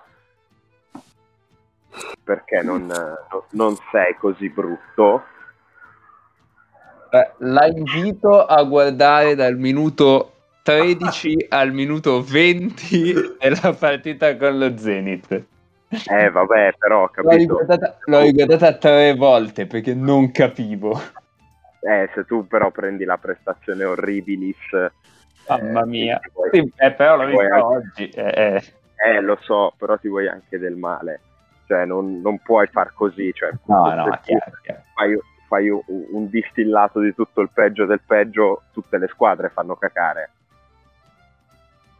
Cioè, i- i- i- il peggio del peggio del Barcellona, che esiste, che esiste, anche del Barcellona dell'anno scorso, eh, sono squadre che giocano al contrario. Sì, sì, sì, Quindi- no. quindi lascia il tempo che trova. Eh, però non, Il problema è non che- sei- Il problema è che il peggio del peggio del Barcellona magari è distribuito su tre o quattro partite per fare una clip di sette minuti. Qui, cazzo, ce li ha messi tutti e sette in fila proprio. Eh, vabbè, può, può succedere. Stagioni così, cioè, eh, in una stagione così, anzi, è meglio se tu fai un distillato in una, cioè proprio scarichi tutta la merda che puoi fare su una partita Sì, sì. e poi dici, ok, abbiamo questi sette minuti su cui lavorare perché peggio di così non è proprio possibile fare. Come ha fatto l'Unix. Eh, esatto. Eh, L'Unix essere una adesso, tattica. adesso lo usiamo come gancio. Ma prima io vorrei dire semplicemente al volo a Vai. Mago di eh, non disperare che tanto in Russia ci dovete andare solo una volta nel resto della stagione. Ok, ok. No, ma io non dispero, tranquillo. Eh, A per loro non diceva dispero, per quegli altri sì. Eh, gioca Kurux. Gioca Kurux. Poi adesso gli troviamo anche un senso, con calma, tranquillità, ma- e ci arriviamo. Però intanto Voi sto giocando. Avete un dato senso ai grandi lampioni e vi hanno rubato l'idea adesso, vedi tu. Esatto. A conferma di quello che diceva Abbiamo Paolo. illuminato, abbiamo illuminato l'Europa. Esatto. Con Baldwin in campo l'impatto on-off dell'offensive rating è negativo di 9 punti, mentre con Granger è positivo. Come diceva Paolo e anche Mago. Tanto per confermare ciò. Eh, appunto, dicevo, Unix che lo troviamo all'undicesima posizione, sempre anche lei con un record 3-4. Come SOS siamo bassi. E ovviamente eh, l'Unix è attualmente il peggior attacco eh, per quella partita dell'orrido che ha giocato. Ma eh, io non vedo l'ora che, Fenerbahce. che- che non ci sia più questa cosa, che eh, le, le due classifiche siano indicative e smetta di esserci quell'outlier incredibile che è stata Fenerbahce Unix. Vabbè, eh, bisogna aspettare. Paolo, devi il aspettare la stagione 2022-2023. Eh, lo so. esatto. esatto. E invece come defensive rating tutto sommato è uno è il terzo, è il terzo, quindi se la cavano, se la cavano discretamente bene. Credo che in questo hanno fatto un bel salto questa settimana. Può essere, adesso te lo vado a verificare, nel mentre se qualcuno vuole prendere la parola, prego. Ma voi ci pensate che il terzo alla settima partita, eh, però il terzo defensive rating dell'Eurolega ce l'ha una squadra con Mario e Sonia? E Marco Spissu. No, Marco Spissu lascialo stare, perché mi avete Eh, rotto dietro, no, dietro Mi avete rotto il cazzo con queste mancanze di rispetto nei confronti di Marco Spissu. E, e- Eh, e sono è tutta serio. colpa di Pozzecco, eh. È tutta colpa di Pozzecco. e sono assolutamente serissimo. Perché è vero che non stiamo parlando di un atleta elite, di un fisico elite, però porca troia per passare sui blocchi si ammazza e quando spinge, spinge per davvero. Quindi non rompetemi i coglioni con Marco Spitch. Grazie. Io sulla difesa dell'Unix devo spezzare una lancia in favore di un giocatore che pensavo che a questo livello qua non ormai avesse dato e invece per loro un bel equilibratore Voronzievic. in difesa, esattamente. I 20 minuti che gli fa Voronziewicz per loro sono preziosissimi perché in mezzo comunque a una squadra che ha giocatori di un certo tipo, lui comunque gli dà il suo e io ah, cioè, temevo per loro che difensivamente gli sarebbero passati sopra col carro armato, invece no. Invece, invece funziona perché comunque mentre magari eh, non so, un giocatore come John Brown, un giocatore soprattutto di agonismo, no? Eh, che comunque sta dimostrando di starci a questo livello, Voronzovic è uno che gli dà magari anche le letture lontano dalla palla, non ha chiaramente quell'atletismo lì, però gli equilibra un po' tutto. In attacco, vabbè, gli spazia al campo, tira da tre punti col 50% e zitti zitti hanno riportato in Eurolega un giocatore che comunque non è, ehm, diciamo, quello decisivo, però gli dà un bel equilibrio. eh. Fatto, hanno fatto una bella pesca lì, un giocatore che era passato un po' così, un po' sotto silenzio, magari lo si era dato un po' per morto, anche se l'anno scorso, la seconda metà di stagione di Champions League, più o meno ha dominato. Eh, però gli dà, gli dà un bel equilibrio e Zonia sta funzionicchiando perché comunque lo stanno, insomma, gli stanno facendo fare quello che gli piace fare a lui, cioè tirare senza tanti pensieri, senza però fare troppi danni, quindi comunque lo tengono più o meno sul positivo. Han- hanno addrizzato un po' la barra ultimamente, hanno, cosa hanno fatto? Hanno vinto tre delle ultime cinque, mi pare, l'ultima ha vinto con Real, insomma si, si sono rimessi un po' in carreggiata. Eh, secondo me all'inizio erano sembrati forse anche un po' più bruttini di quello che erano, che erano sul serio. Eh, comunque sempre all'interno, a parte la partita col Fener, comunque sempre con sconfitte abbastanza risicate, eh, perché comunque eh, anche all'inizio avevano perso in volata con lo Zenit, avevano perso comunque una partita combattuta con Monaco, eh, se la stanno giocando bene. Mm, L'impatto di me, tra l'altro appunto hanno, cioè, meglio ha fatto più danni che altro, le tre partite che ha giocato sono riuscite anche a, a- a contenere quello e, e per adesso no, sono una squadra che ci sta bene lì. Poi bisogna vedere perché secondo me comunque rimangono tendenzialmente cortini per una stagione da 34 partite, quindi vediamo nel proseguo della stagione. Però per adesso si sono, si sono abbastanza messi in ordine.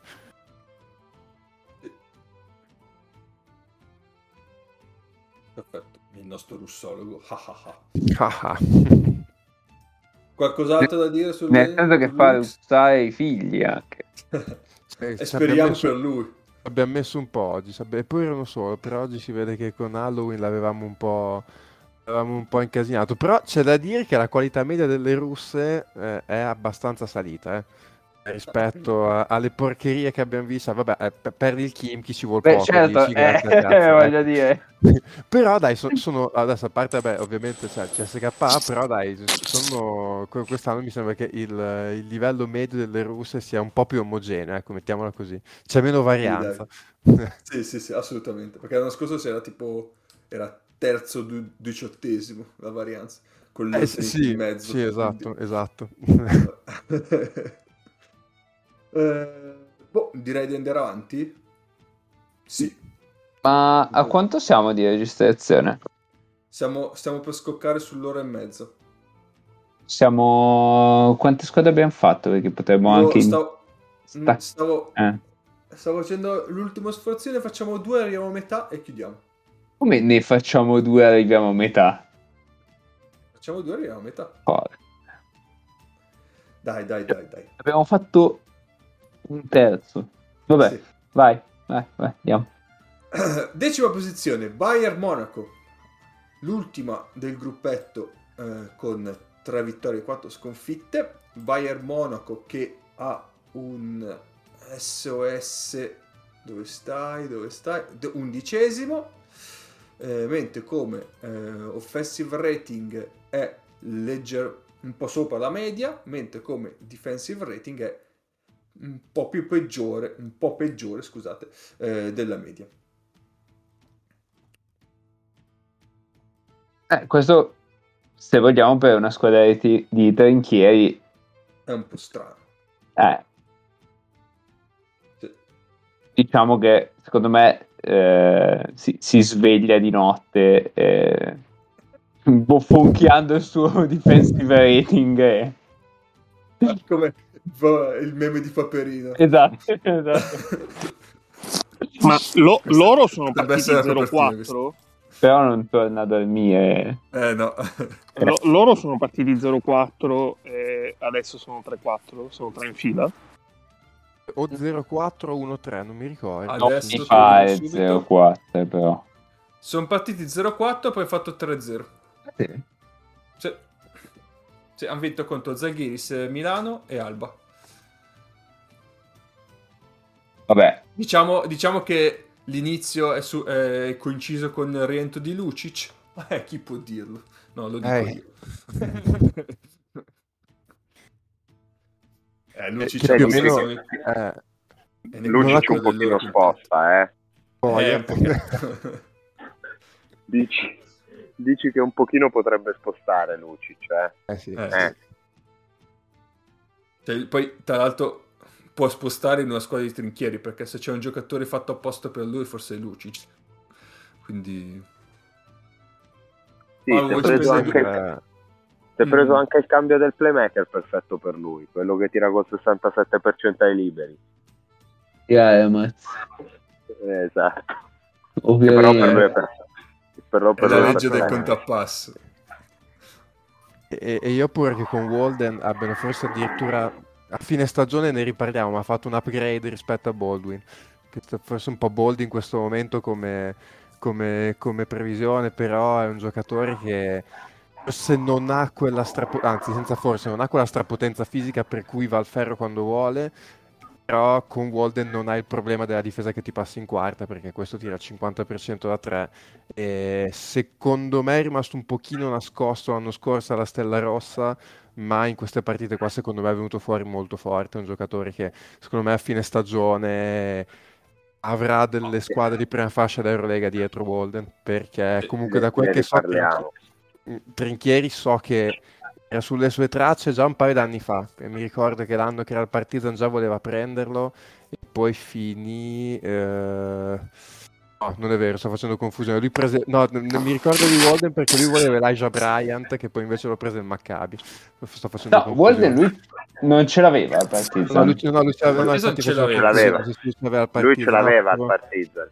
Facevo confusione perché legavo Walden e Trinchieri al, al podcast, ma perché lui mi ricordo di questa intervista che diceva che lui in realtà quell'estate lì la sua prima opzione era Elijah Bryant, che giocava, nel campionato, che giocava nel campionato israeliano e lo prese poi il Maccabi in Eurolega, lui che era ancora in Eurocup prese Walden. E, però sì, mh, sta giocando veramente molto bene, molto bene. Infatti l'anno scorso aveva fatto una stagione non negativa alla, alla Stella Rossa, per carità, però anche un po' per il modo in cui gioca la Stella Rossa, magari l'individualità è venuta fuori un po' meno. Eh, quest'anno in un sistema che gli mette molto nelle mani e che magari lo fa venire fuori un po' di più, secondo me alla fine di questa stagione avrà delle squadre grosse d'Eurolega dietro Walden sul mercato. E in tutto questo, Darren Hilliard eh, non me l'aspettavo così affidabile come primissima punta, sono sincero. Occhio. Eh, Hilliard, Hilliard e Yaramaz ruoli differenti, però per Trinchieri, cioè a Trinchieri piacciono tanto perché sono molto bravi a fare i bloccanti di situazione di Bamberg, di cui, Trin- di cui diciamo Trinchieri è un discreto esponente. Beh, eh, non a No. caso si chiama Bamberg.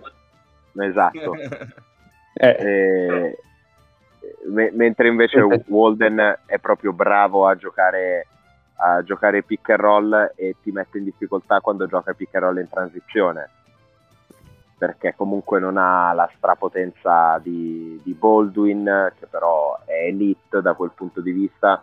Però se questo accelera va al ferro abbastanza agevole e, e- e poi ha, ha questa cosa che tira bene anche quindi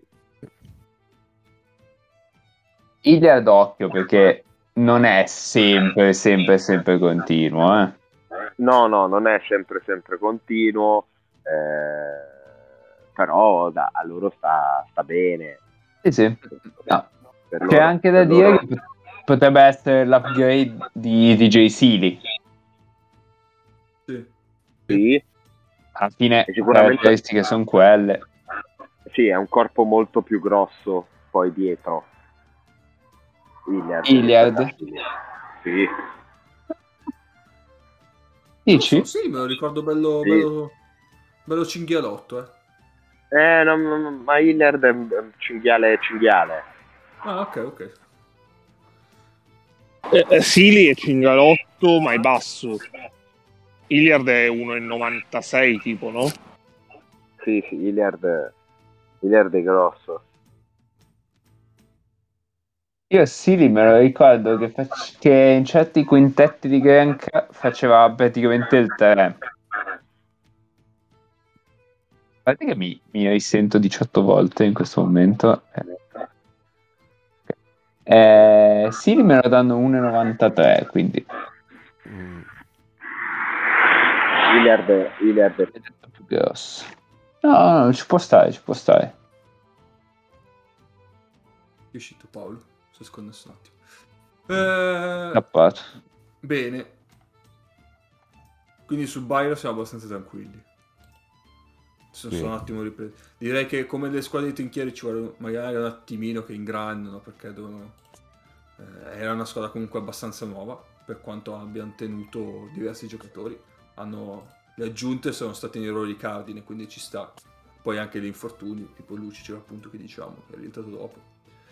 Eh, hanno diciamo ritardato un attimo l'innesto, ma sono tendenzialmente tranquillo. Sì, comunque, cioè, 3-0 però, a parte eh, la partita con Milano, le altre contano fino a un certo punto, eh, occhio. Chiaro. Chiaro, chiaro. Però, sai, ti danno un po' di morale, No, no, di, chiaro, di- chiaro. di fiducia. Eh, poi sono comunque vittorie, non è che alla Esatto. fine dell'anno dice, eh, però lei ha vinto con... Eh, sai cosa? L- le hai fatte comunque in trasferta, se non altro che, che comunque un pochino... Cioè, intanto fuori casa le hai vinte, poi dopo magari in casa è più facile, però intanto con lo Zaghiris e con l'Alba, però intanto le hai vinte fuori. Mm-mm-mm. Va bene, allora facciamo l'ultima squadra per oggi e poi la seconda parte di classifica la facciamo settimana prossima. Eh, il Sesca. Sesca che è attualmente nono eh, con un record di 4-3. Abbiamo come SOS il quarto. E Eh, perché, eh, perché questi hanno beccato tutti. tutti, sì. Sì. Hanno beccato già l'Efes, Milano, l'Olympiakos e Barcellona. Eh, credo, aspetta, adesso vado. Barcellona non mi... forse mi confondo, con- forse no, Vedo, però so- le altre Vado tre sono sicurissime. Eh, offensive rating secondo di, di Lega e defensive rating penultimo. Bellissimo. Loro, hanno- loro hanno preso eh, Milano Efes, Zenit, le prime tre. Poi, tra l'altro, nelle ultime quattro hanno preso le due squadre, tra virgolette, sorpresa, che sono Olympiacos e Asvel, una dietro l'altra, e poi comunque anche il Monaco, che è un'altra squadra che sta Ah, andando ok, decisamente... eh. me- Cioè, loro hanno preso quelle forti sulla carta e anche tutte le sorprese che ci sono Esatto. state fino adesso. Hanno avuto un, un- un calendario terrificante, È, veramente. è strano che non abbiano il primo di SOS, sinceramente. Sì, sì, esatto. Devo rivedere i calcoli. no? Non so, non so chi possa aver beccato cose peggiori, però. Poi Eh, cioè- eh, a, a tutto questo calendario si aggiungono anche gli infortuni di Schengelia e Milutinov. Dopo Eh, due eh. minuti letteralmente, Milutino. Sì, davvero, cioè, cioè, una sfiga incredibile. E il fatto che appunto mancando Schengelia, che per, per loro alla fine è un creatore di gioco, eh, gioco, eh, fa- come si dice, volente o nolente devono mettere in campo Sved. Sì. Perché buonissimo Lumberg, eh. qua siamo fan di Lumberg in questo post, e podcast e sta giocando benissimo, però chiaramente non puoi chiedere tutto il peso offensivo del Sesca eh, sempre nelle mani di Lumberg o di Hackett. Ma Lumberg sta giocando benissimo, issimo. Mm, secondo me nonissimo, sta Eh. giocando bene. Sì, secondo me pure, cioè... mm, Non lo so, eh, ci sta ampiamente perché lavori una stagione vera, con responsabilità eh, anche importanti, però non, cioè, per me stava facendo un poco oltre il suo. Io non ho ancora, io non ho capito granché di loro, onestamente, perché mi sembra che abbiano dei passaggi a vuoto in certi momenti, che già è una cosa che ve- vedevo l'anno scorso. Eh, quest'anno mi sembra più amplificata e soprattutto mi sembra che dipendano ancora di più, e già ci dipendevano tanto l'anno scorso, da Hackett. Però è vero anche che loro, cioè gli infortuni, a- al di là appunto dei nomi, li hanno f- secondo me incasinati tanto anche perché, vabbè, Milutinov si è rotto subito, Schengelia si è rotto eh, e stava facendo lo Schengelia quello... Cioè l'anno scorso Schengelia Davvero. secondo me non ha fatto una stagione pazzesca, anzi forse per certi versi un pochino sottotono. E qua si è rotto che stava facendo lo Schengelia vero, quindi loro si sono trovati Sì. senza la coppia titolare con Schengelia che era Schengelia per davvero, adesso devono mettere dentro in qualche modo Farid che è comunque un'incognita finché non l'ha un attimo inquadrato. Chi forse ha preso un pochino di muro con la realtà nuova, col cambio di... In realtà, da quel che ho visto io, mi sembra un po' Grigonis. È vero che l'anno scorso ha fatto una super stagione, però l'ho visto un attimino, non lo so, sensazione un pochino spaesato forse, adesso Beh, lui ha parte che ho giocato. visto Mi sa che è rotto perché ha giocato Ha fatto, solo, ha fatto solo una partita lui, mi pare, no? Sì, sì, sì, sì. che mi sa che è una di quelle che ho visto io, perché me lo ricordi in campo che l'avevo visto, cioè, contro l'anno Forse scorso che Milano. può essere. Forse a può Milano, essere. sì, sì, sì. Forse Milano. Direi di sì. Perché era la prima, sì, perché si è, eh, si è rotto subito. Sì, sì, sì. Ecco, ecco, quindi sono pure senza Grigonis, che comunque era un giocatore Eh. che nel, eh, eh. nel- nel- nel contesto degli esterni eh, spostava, perché E comunque che insomma, poi prima o poi doveva inserire anche. Esattamente, I- appunto in un contesto dove se un altro adesso tu puoi andare da Sved e eh, Lumberg e dirgli dargli abbastanza semaforo verde che ma non è necessariamente Mm. una cosa negativa era un periodo limitato di tempo soprattutto pensando a Sved che fin qua secondo me è andata anche meglio di quello che si poteva pensare complessivamente attacco-difesa Sì, premesso che comunque Eh. per, quello- per le parole che aveva speso Sved non sta facendo quello che, sta di- quello che aveva detto per la difesa. Cosa aveva detto? Cosa aveva aveva detto? che sarebbe diventato avrebbe fatto tutto per la difesa. Eh, sì. Eh, Eh, lui ha preso il numero 91 pensando a Rodman eh, cioè ecco Sì, diciamo sì, che non Già, è eh, già. giocatore che No. mi viene in mente se Ma- penso a Dennis Rodman. Magari si Com- tinge i capelli adesso. Eh, Allora, sì. diciamo che, diciamo che Shved finora non è stato dannoso e questa è una buona notizia. Esatto. Beh, però, Perché però io quel penultimo defensive rating lo chiamerei effetto Shved. Così. No, nel senso che se, se a inizio stagione ci fossimo detti ah, il Sesca delle prime sette fa 3-4, ci siamo- la risposta sarebbe stata eh vabbè, Shved ha rovinato tutto. E, e invece non è per questo che sono 3-4, quindi... Beh, sono morti tutti gli altri.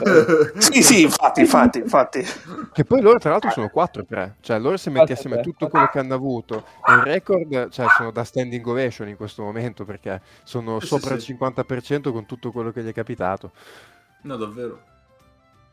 Allora, permettetemi di, di farvi, per spiegarvi il Sesca di quest'anno, una breve cronistoria della loro partita contro il Monaco.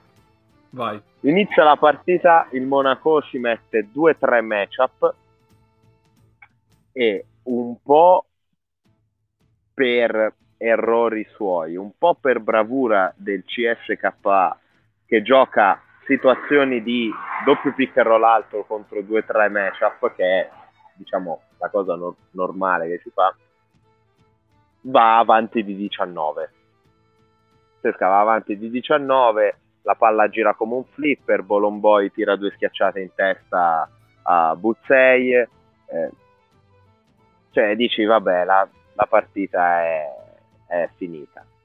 Mike James gioca al contrario è andata. Monaco si riprende un po' ma si va all'intervallo che la partita sembra doversi stancamente trascinare verso uno scritto epilogo. Si rientra in campo e Monaco dice vabbè sai che c'è tanto la partita se l'abbiamo persa vabbè l'abbiamo persa. Ritorniamo al nostro piano partita originale e ci rimettiamo di nuovo 2-3 matchup. Mo- Monaco la fa molto molto meglio, soprattutto grazie a Donta Hall e Brock Motum, che sono stati fondamentali sulle due metacampo. Capisco, capisco Donta Hall. Ma come Brock Motum? Brock Motum. Sì, Brock Motum. E... C'è un piccolissimo particolare che il CSK fa 20 minuti di 5 fuori contro un'adattatissima 2-3 matchup con le praterie nel mezzo dell'area, cioè fatta apposta, eh? i lunghi seguivano i bloccanti, peccato che non ci sia stato un blocco sulla palla. E sostanzialmente a turno Sved e Iffe Lumberg hanno aperto 5 volte il contropiede de- del Monaco. Bene. Se non 6.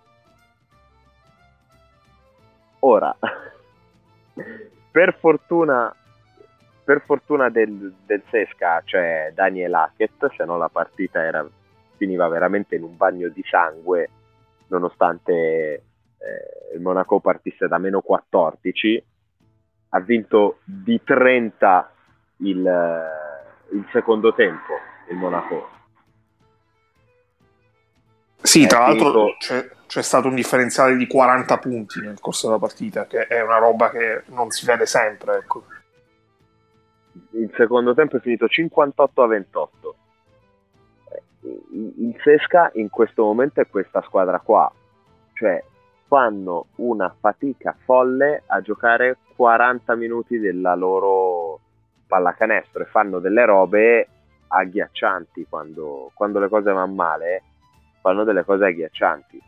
Il dato, secondo me, cioè il loro, la loro difesa eh, così scarsa in questo momento, secondo me, è in realtà più che altro figlia dei loro attacchi brutti. Mm, Perché ci perdono tante palle che, che aprono contro i piedi. Cioè, questi aprono il contropiede agli altri. Effetto Schwed. Eh, al momento aprono, aprono il contropiede agli altri. Perché poi Monaco a metà campo deve ringraziare gli uno contro uno di Danilo Andusic e, e due bombe di, di Gray nel primo tempo. Perché se Andusic e Gray non, non fanno, cioè non stringono i denti nel primo tempo, la partita è strafinita eh, subito. Mentre invece, soprattutto Andusic è stato bravo a ricucire un pochino lo strappo e andare all'intervallo con un distacco un pochino più umano e non di 25 punti come sembrava dovesse essere. Però in questo momento il Sesca ha questo problema qua e per me è abbastanza grave che tu in 20 minuti non riesci ad attaccare una 2-3 matchup seppur fatta molto bene perché secondo me Monaco è stato molto molto bravo cioè molto molto precisi sui cambi eh, sul seguire i tagli eh, cioè canestri facili non ce n'erano però non hai fatto un singolo blocco sulla palla. Cioè, non hai giocato un pick and roll a entrare e vediamo cosa succede. Ti sei passato la palla sul perimetro al massimo al massimo avevi dei sigilli in post alto il problema è che un conto è se ti sigilla in post alto Milutinov o Schengelia un conto è se lo fanno fare i The Bolon Boy capisci Mhm. che la qualità delle cose che possono fare fare i The Bolon Boy per quanto Bolon Boy mi sia piaciuto soprattutto nel primo tempo chiaramente per- perché tutta la squadra giocava un pochino meglio Eh, però se la tua idea è gioco 5 fuori eh, fissi con eh, palla al post alto un conto è se attacchi così una zona adattata però una zona e quello lì è Schengelia sai Forse se hai Schengelia non mi metto due o tre matchup. Ma magari. eh, per quanto magari non faccia canestro da fuori. Se lo fai con Bolomboy, tutta la vita. Tutta la vita. Chiaramente. Va bene. E quindi Sesca... Sì. Più che altro c'è la preoccupazione deriva da- dalla lunghezza degli infortuni. Eh sì. Oltre che da tutti i problemi. Perché chiaramente per adesso è una squadra castrata.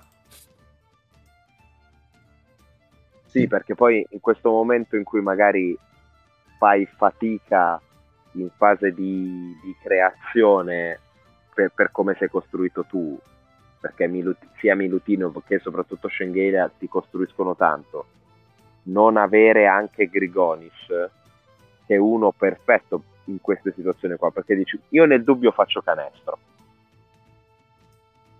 Cioè, dei punti ve li faccio, li metto a tabellone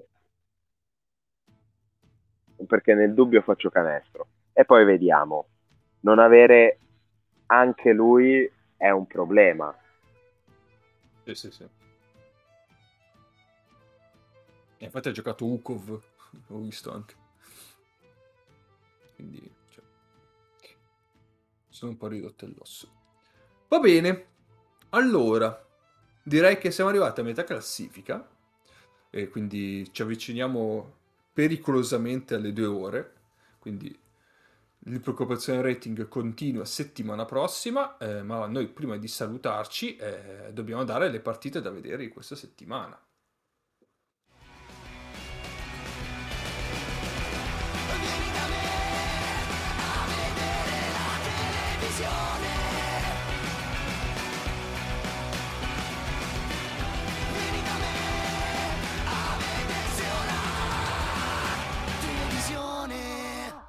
Che cazzo te guardi? Oh, e ci abbiamo una partita Dobbiamo. speciale questa settimana, attenzione. Se dobbiamo. Eh, se dobbiamo. Allora, iniziamo con martedì, una partita di Champions, vi consigliamo, che è Partizan Juventut. Mercoledì la partita Eurocup. speciale. Eurocup, Eh, buonanotte, sì, certo, Eurocup perché mercoledì c'è la Champions ed è la partita speciale perché la vedremo quasi tutti noi al palazzetto, pazzesco. E quindi non è Sheriff eh, Inter. No, non è Sheriff Inter, eh, ma sarà Treviso Falco che seguiremo al palazzetto, quindi se qualcuno di Treviso eh, vuole venirci a salutare, eh, ci troverà all'interno del palazzetto, lo scrivo sul gruppo. eh, O anche, o anche farci gestacci dall'altra parte del campo. Cioè, Sì, sì, assolutamente. cioè. vedete voi. Sì, sì, sì, sì. Oh, poi se vi avvicinate a cazzi vostri, se vi prendete dei coppini o quant'altro. Eh, Siamo, siamo tutti molto alti, quindi eh, questo dovete anche tenere in preventivo. Esatto. Siamo un podcast mediamente su, sul 190, quindi... Ecco, fate poco gli spiritosi se ci beccate. Eh, giovedì, Milano-Barcellona. Cape, cape effettino Fausta. Mi devo ricordare. Eh, Effettino. in realtà volta non l'hai messo. No, d'altro canto l'ho messo. Ah, non avevi detto che te l'avevi dimenticato. No, no, no. No, no, no, no. E ti sto facendo il titino del domatore. O quello di Mutombo. Ah, esatto. E venerdì la partita hipster a richiesta di Mago perché voleva una partita hipster e quindi vi consigliamo Zaghiri Salba. Oh, Bello. oh, là. E quindi... Scusa, abbiamo, abbiamo fatto la scelta banale al giovedì. Eh, Al infatti, venerdì un po' Era di giusto- pepe non ce lo vuoi mettere. Era giusto riequilibrare il karma a quel punto. Oh, quindi direi che per oggi è tutto. Ci sentiamo settimana prossima con la seconda parte del preoccupazione rating. Speriamo che eh, Paolo sarà ancora presente. eh, però... Col cazzo. e, e con le patate direi anche. No, vediamo, vediamo, vediamo, ma la vedo, la vedo grigia come purtroppo per le altre settimane. Eh, vabbè. C'è da dire che però se non ci sarai vuol dire che i tamponi saranno negativi, quindi... Sì, no, ma su, quel- quello siamo, siamo in realtà abbastanza ok, Tranquillo. dai. Occupazione rete dei tamponi, uno, va bene. Eh, Va bene, e quindi niente, vi ricordo che ci potete trovare su Facebook, su Twitter, su Instagram, su TV Time eh, e ci abbiamo il nostro gruppo Telegram E a dove... Treviso. E a, a Treviso, giustamente, mercoledì prossimo. Ehm, ci potete trovare anche su Buco Telegram dove potete farci tutte le domande che volete, poi noi ci prendiamo il tempo necessario per rispondervi, a.k.a. quando ci ricordiamo o quando ci abbiamo. Voi potete fare le domande. poi.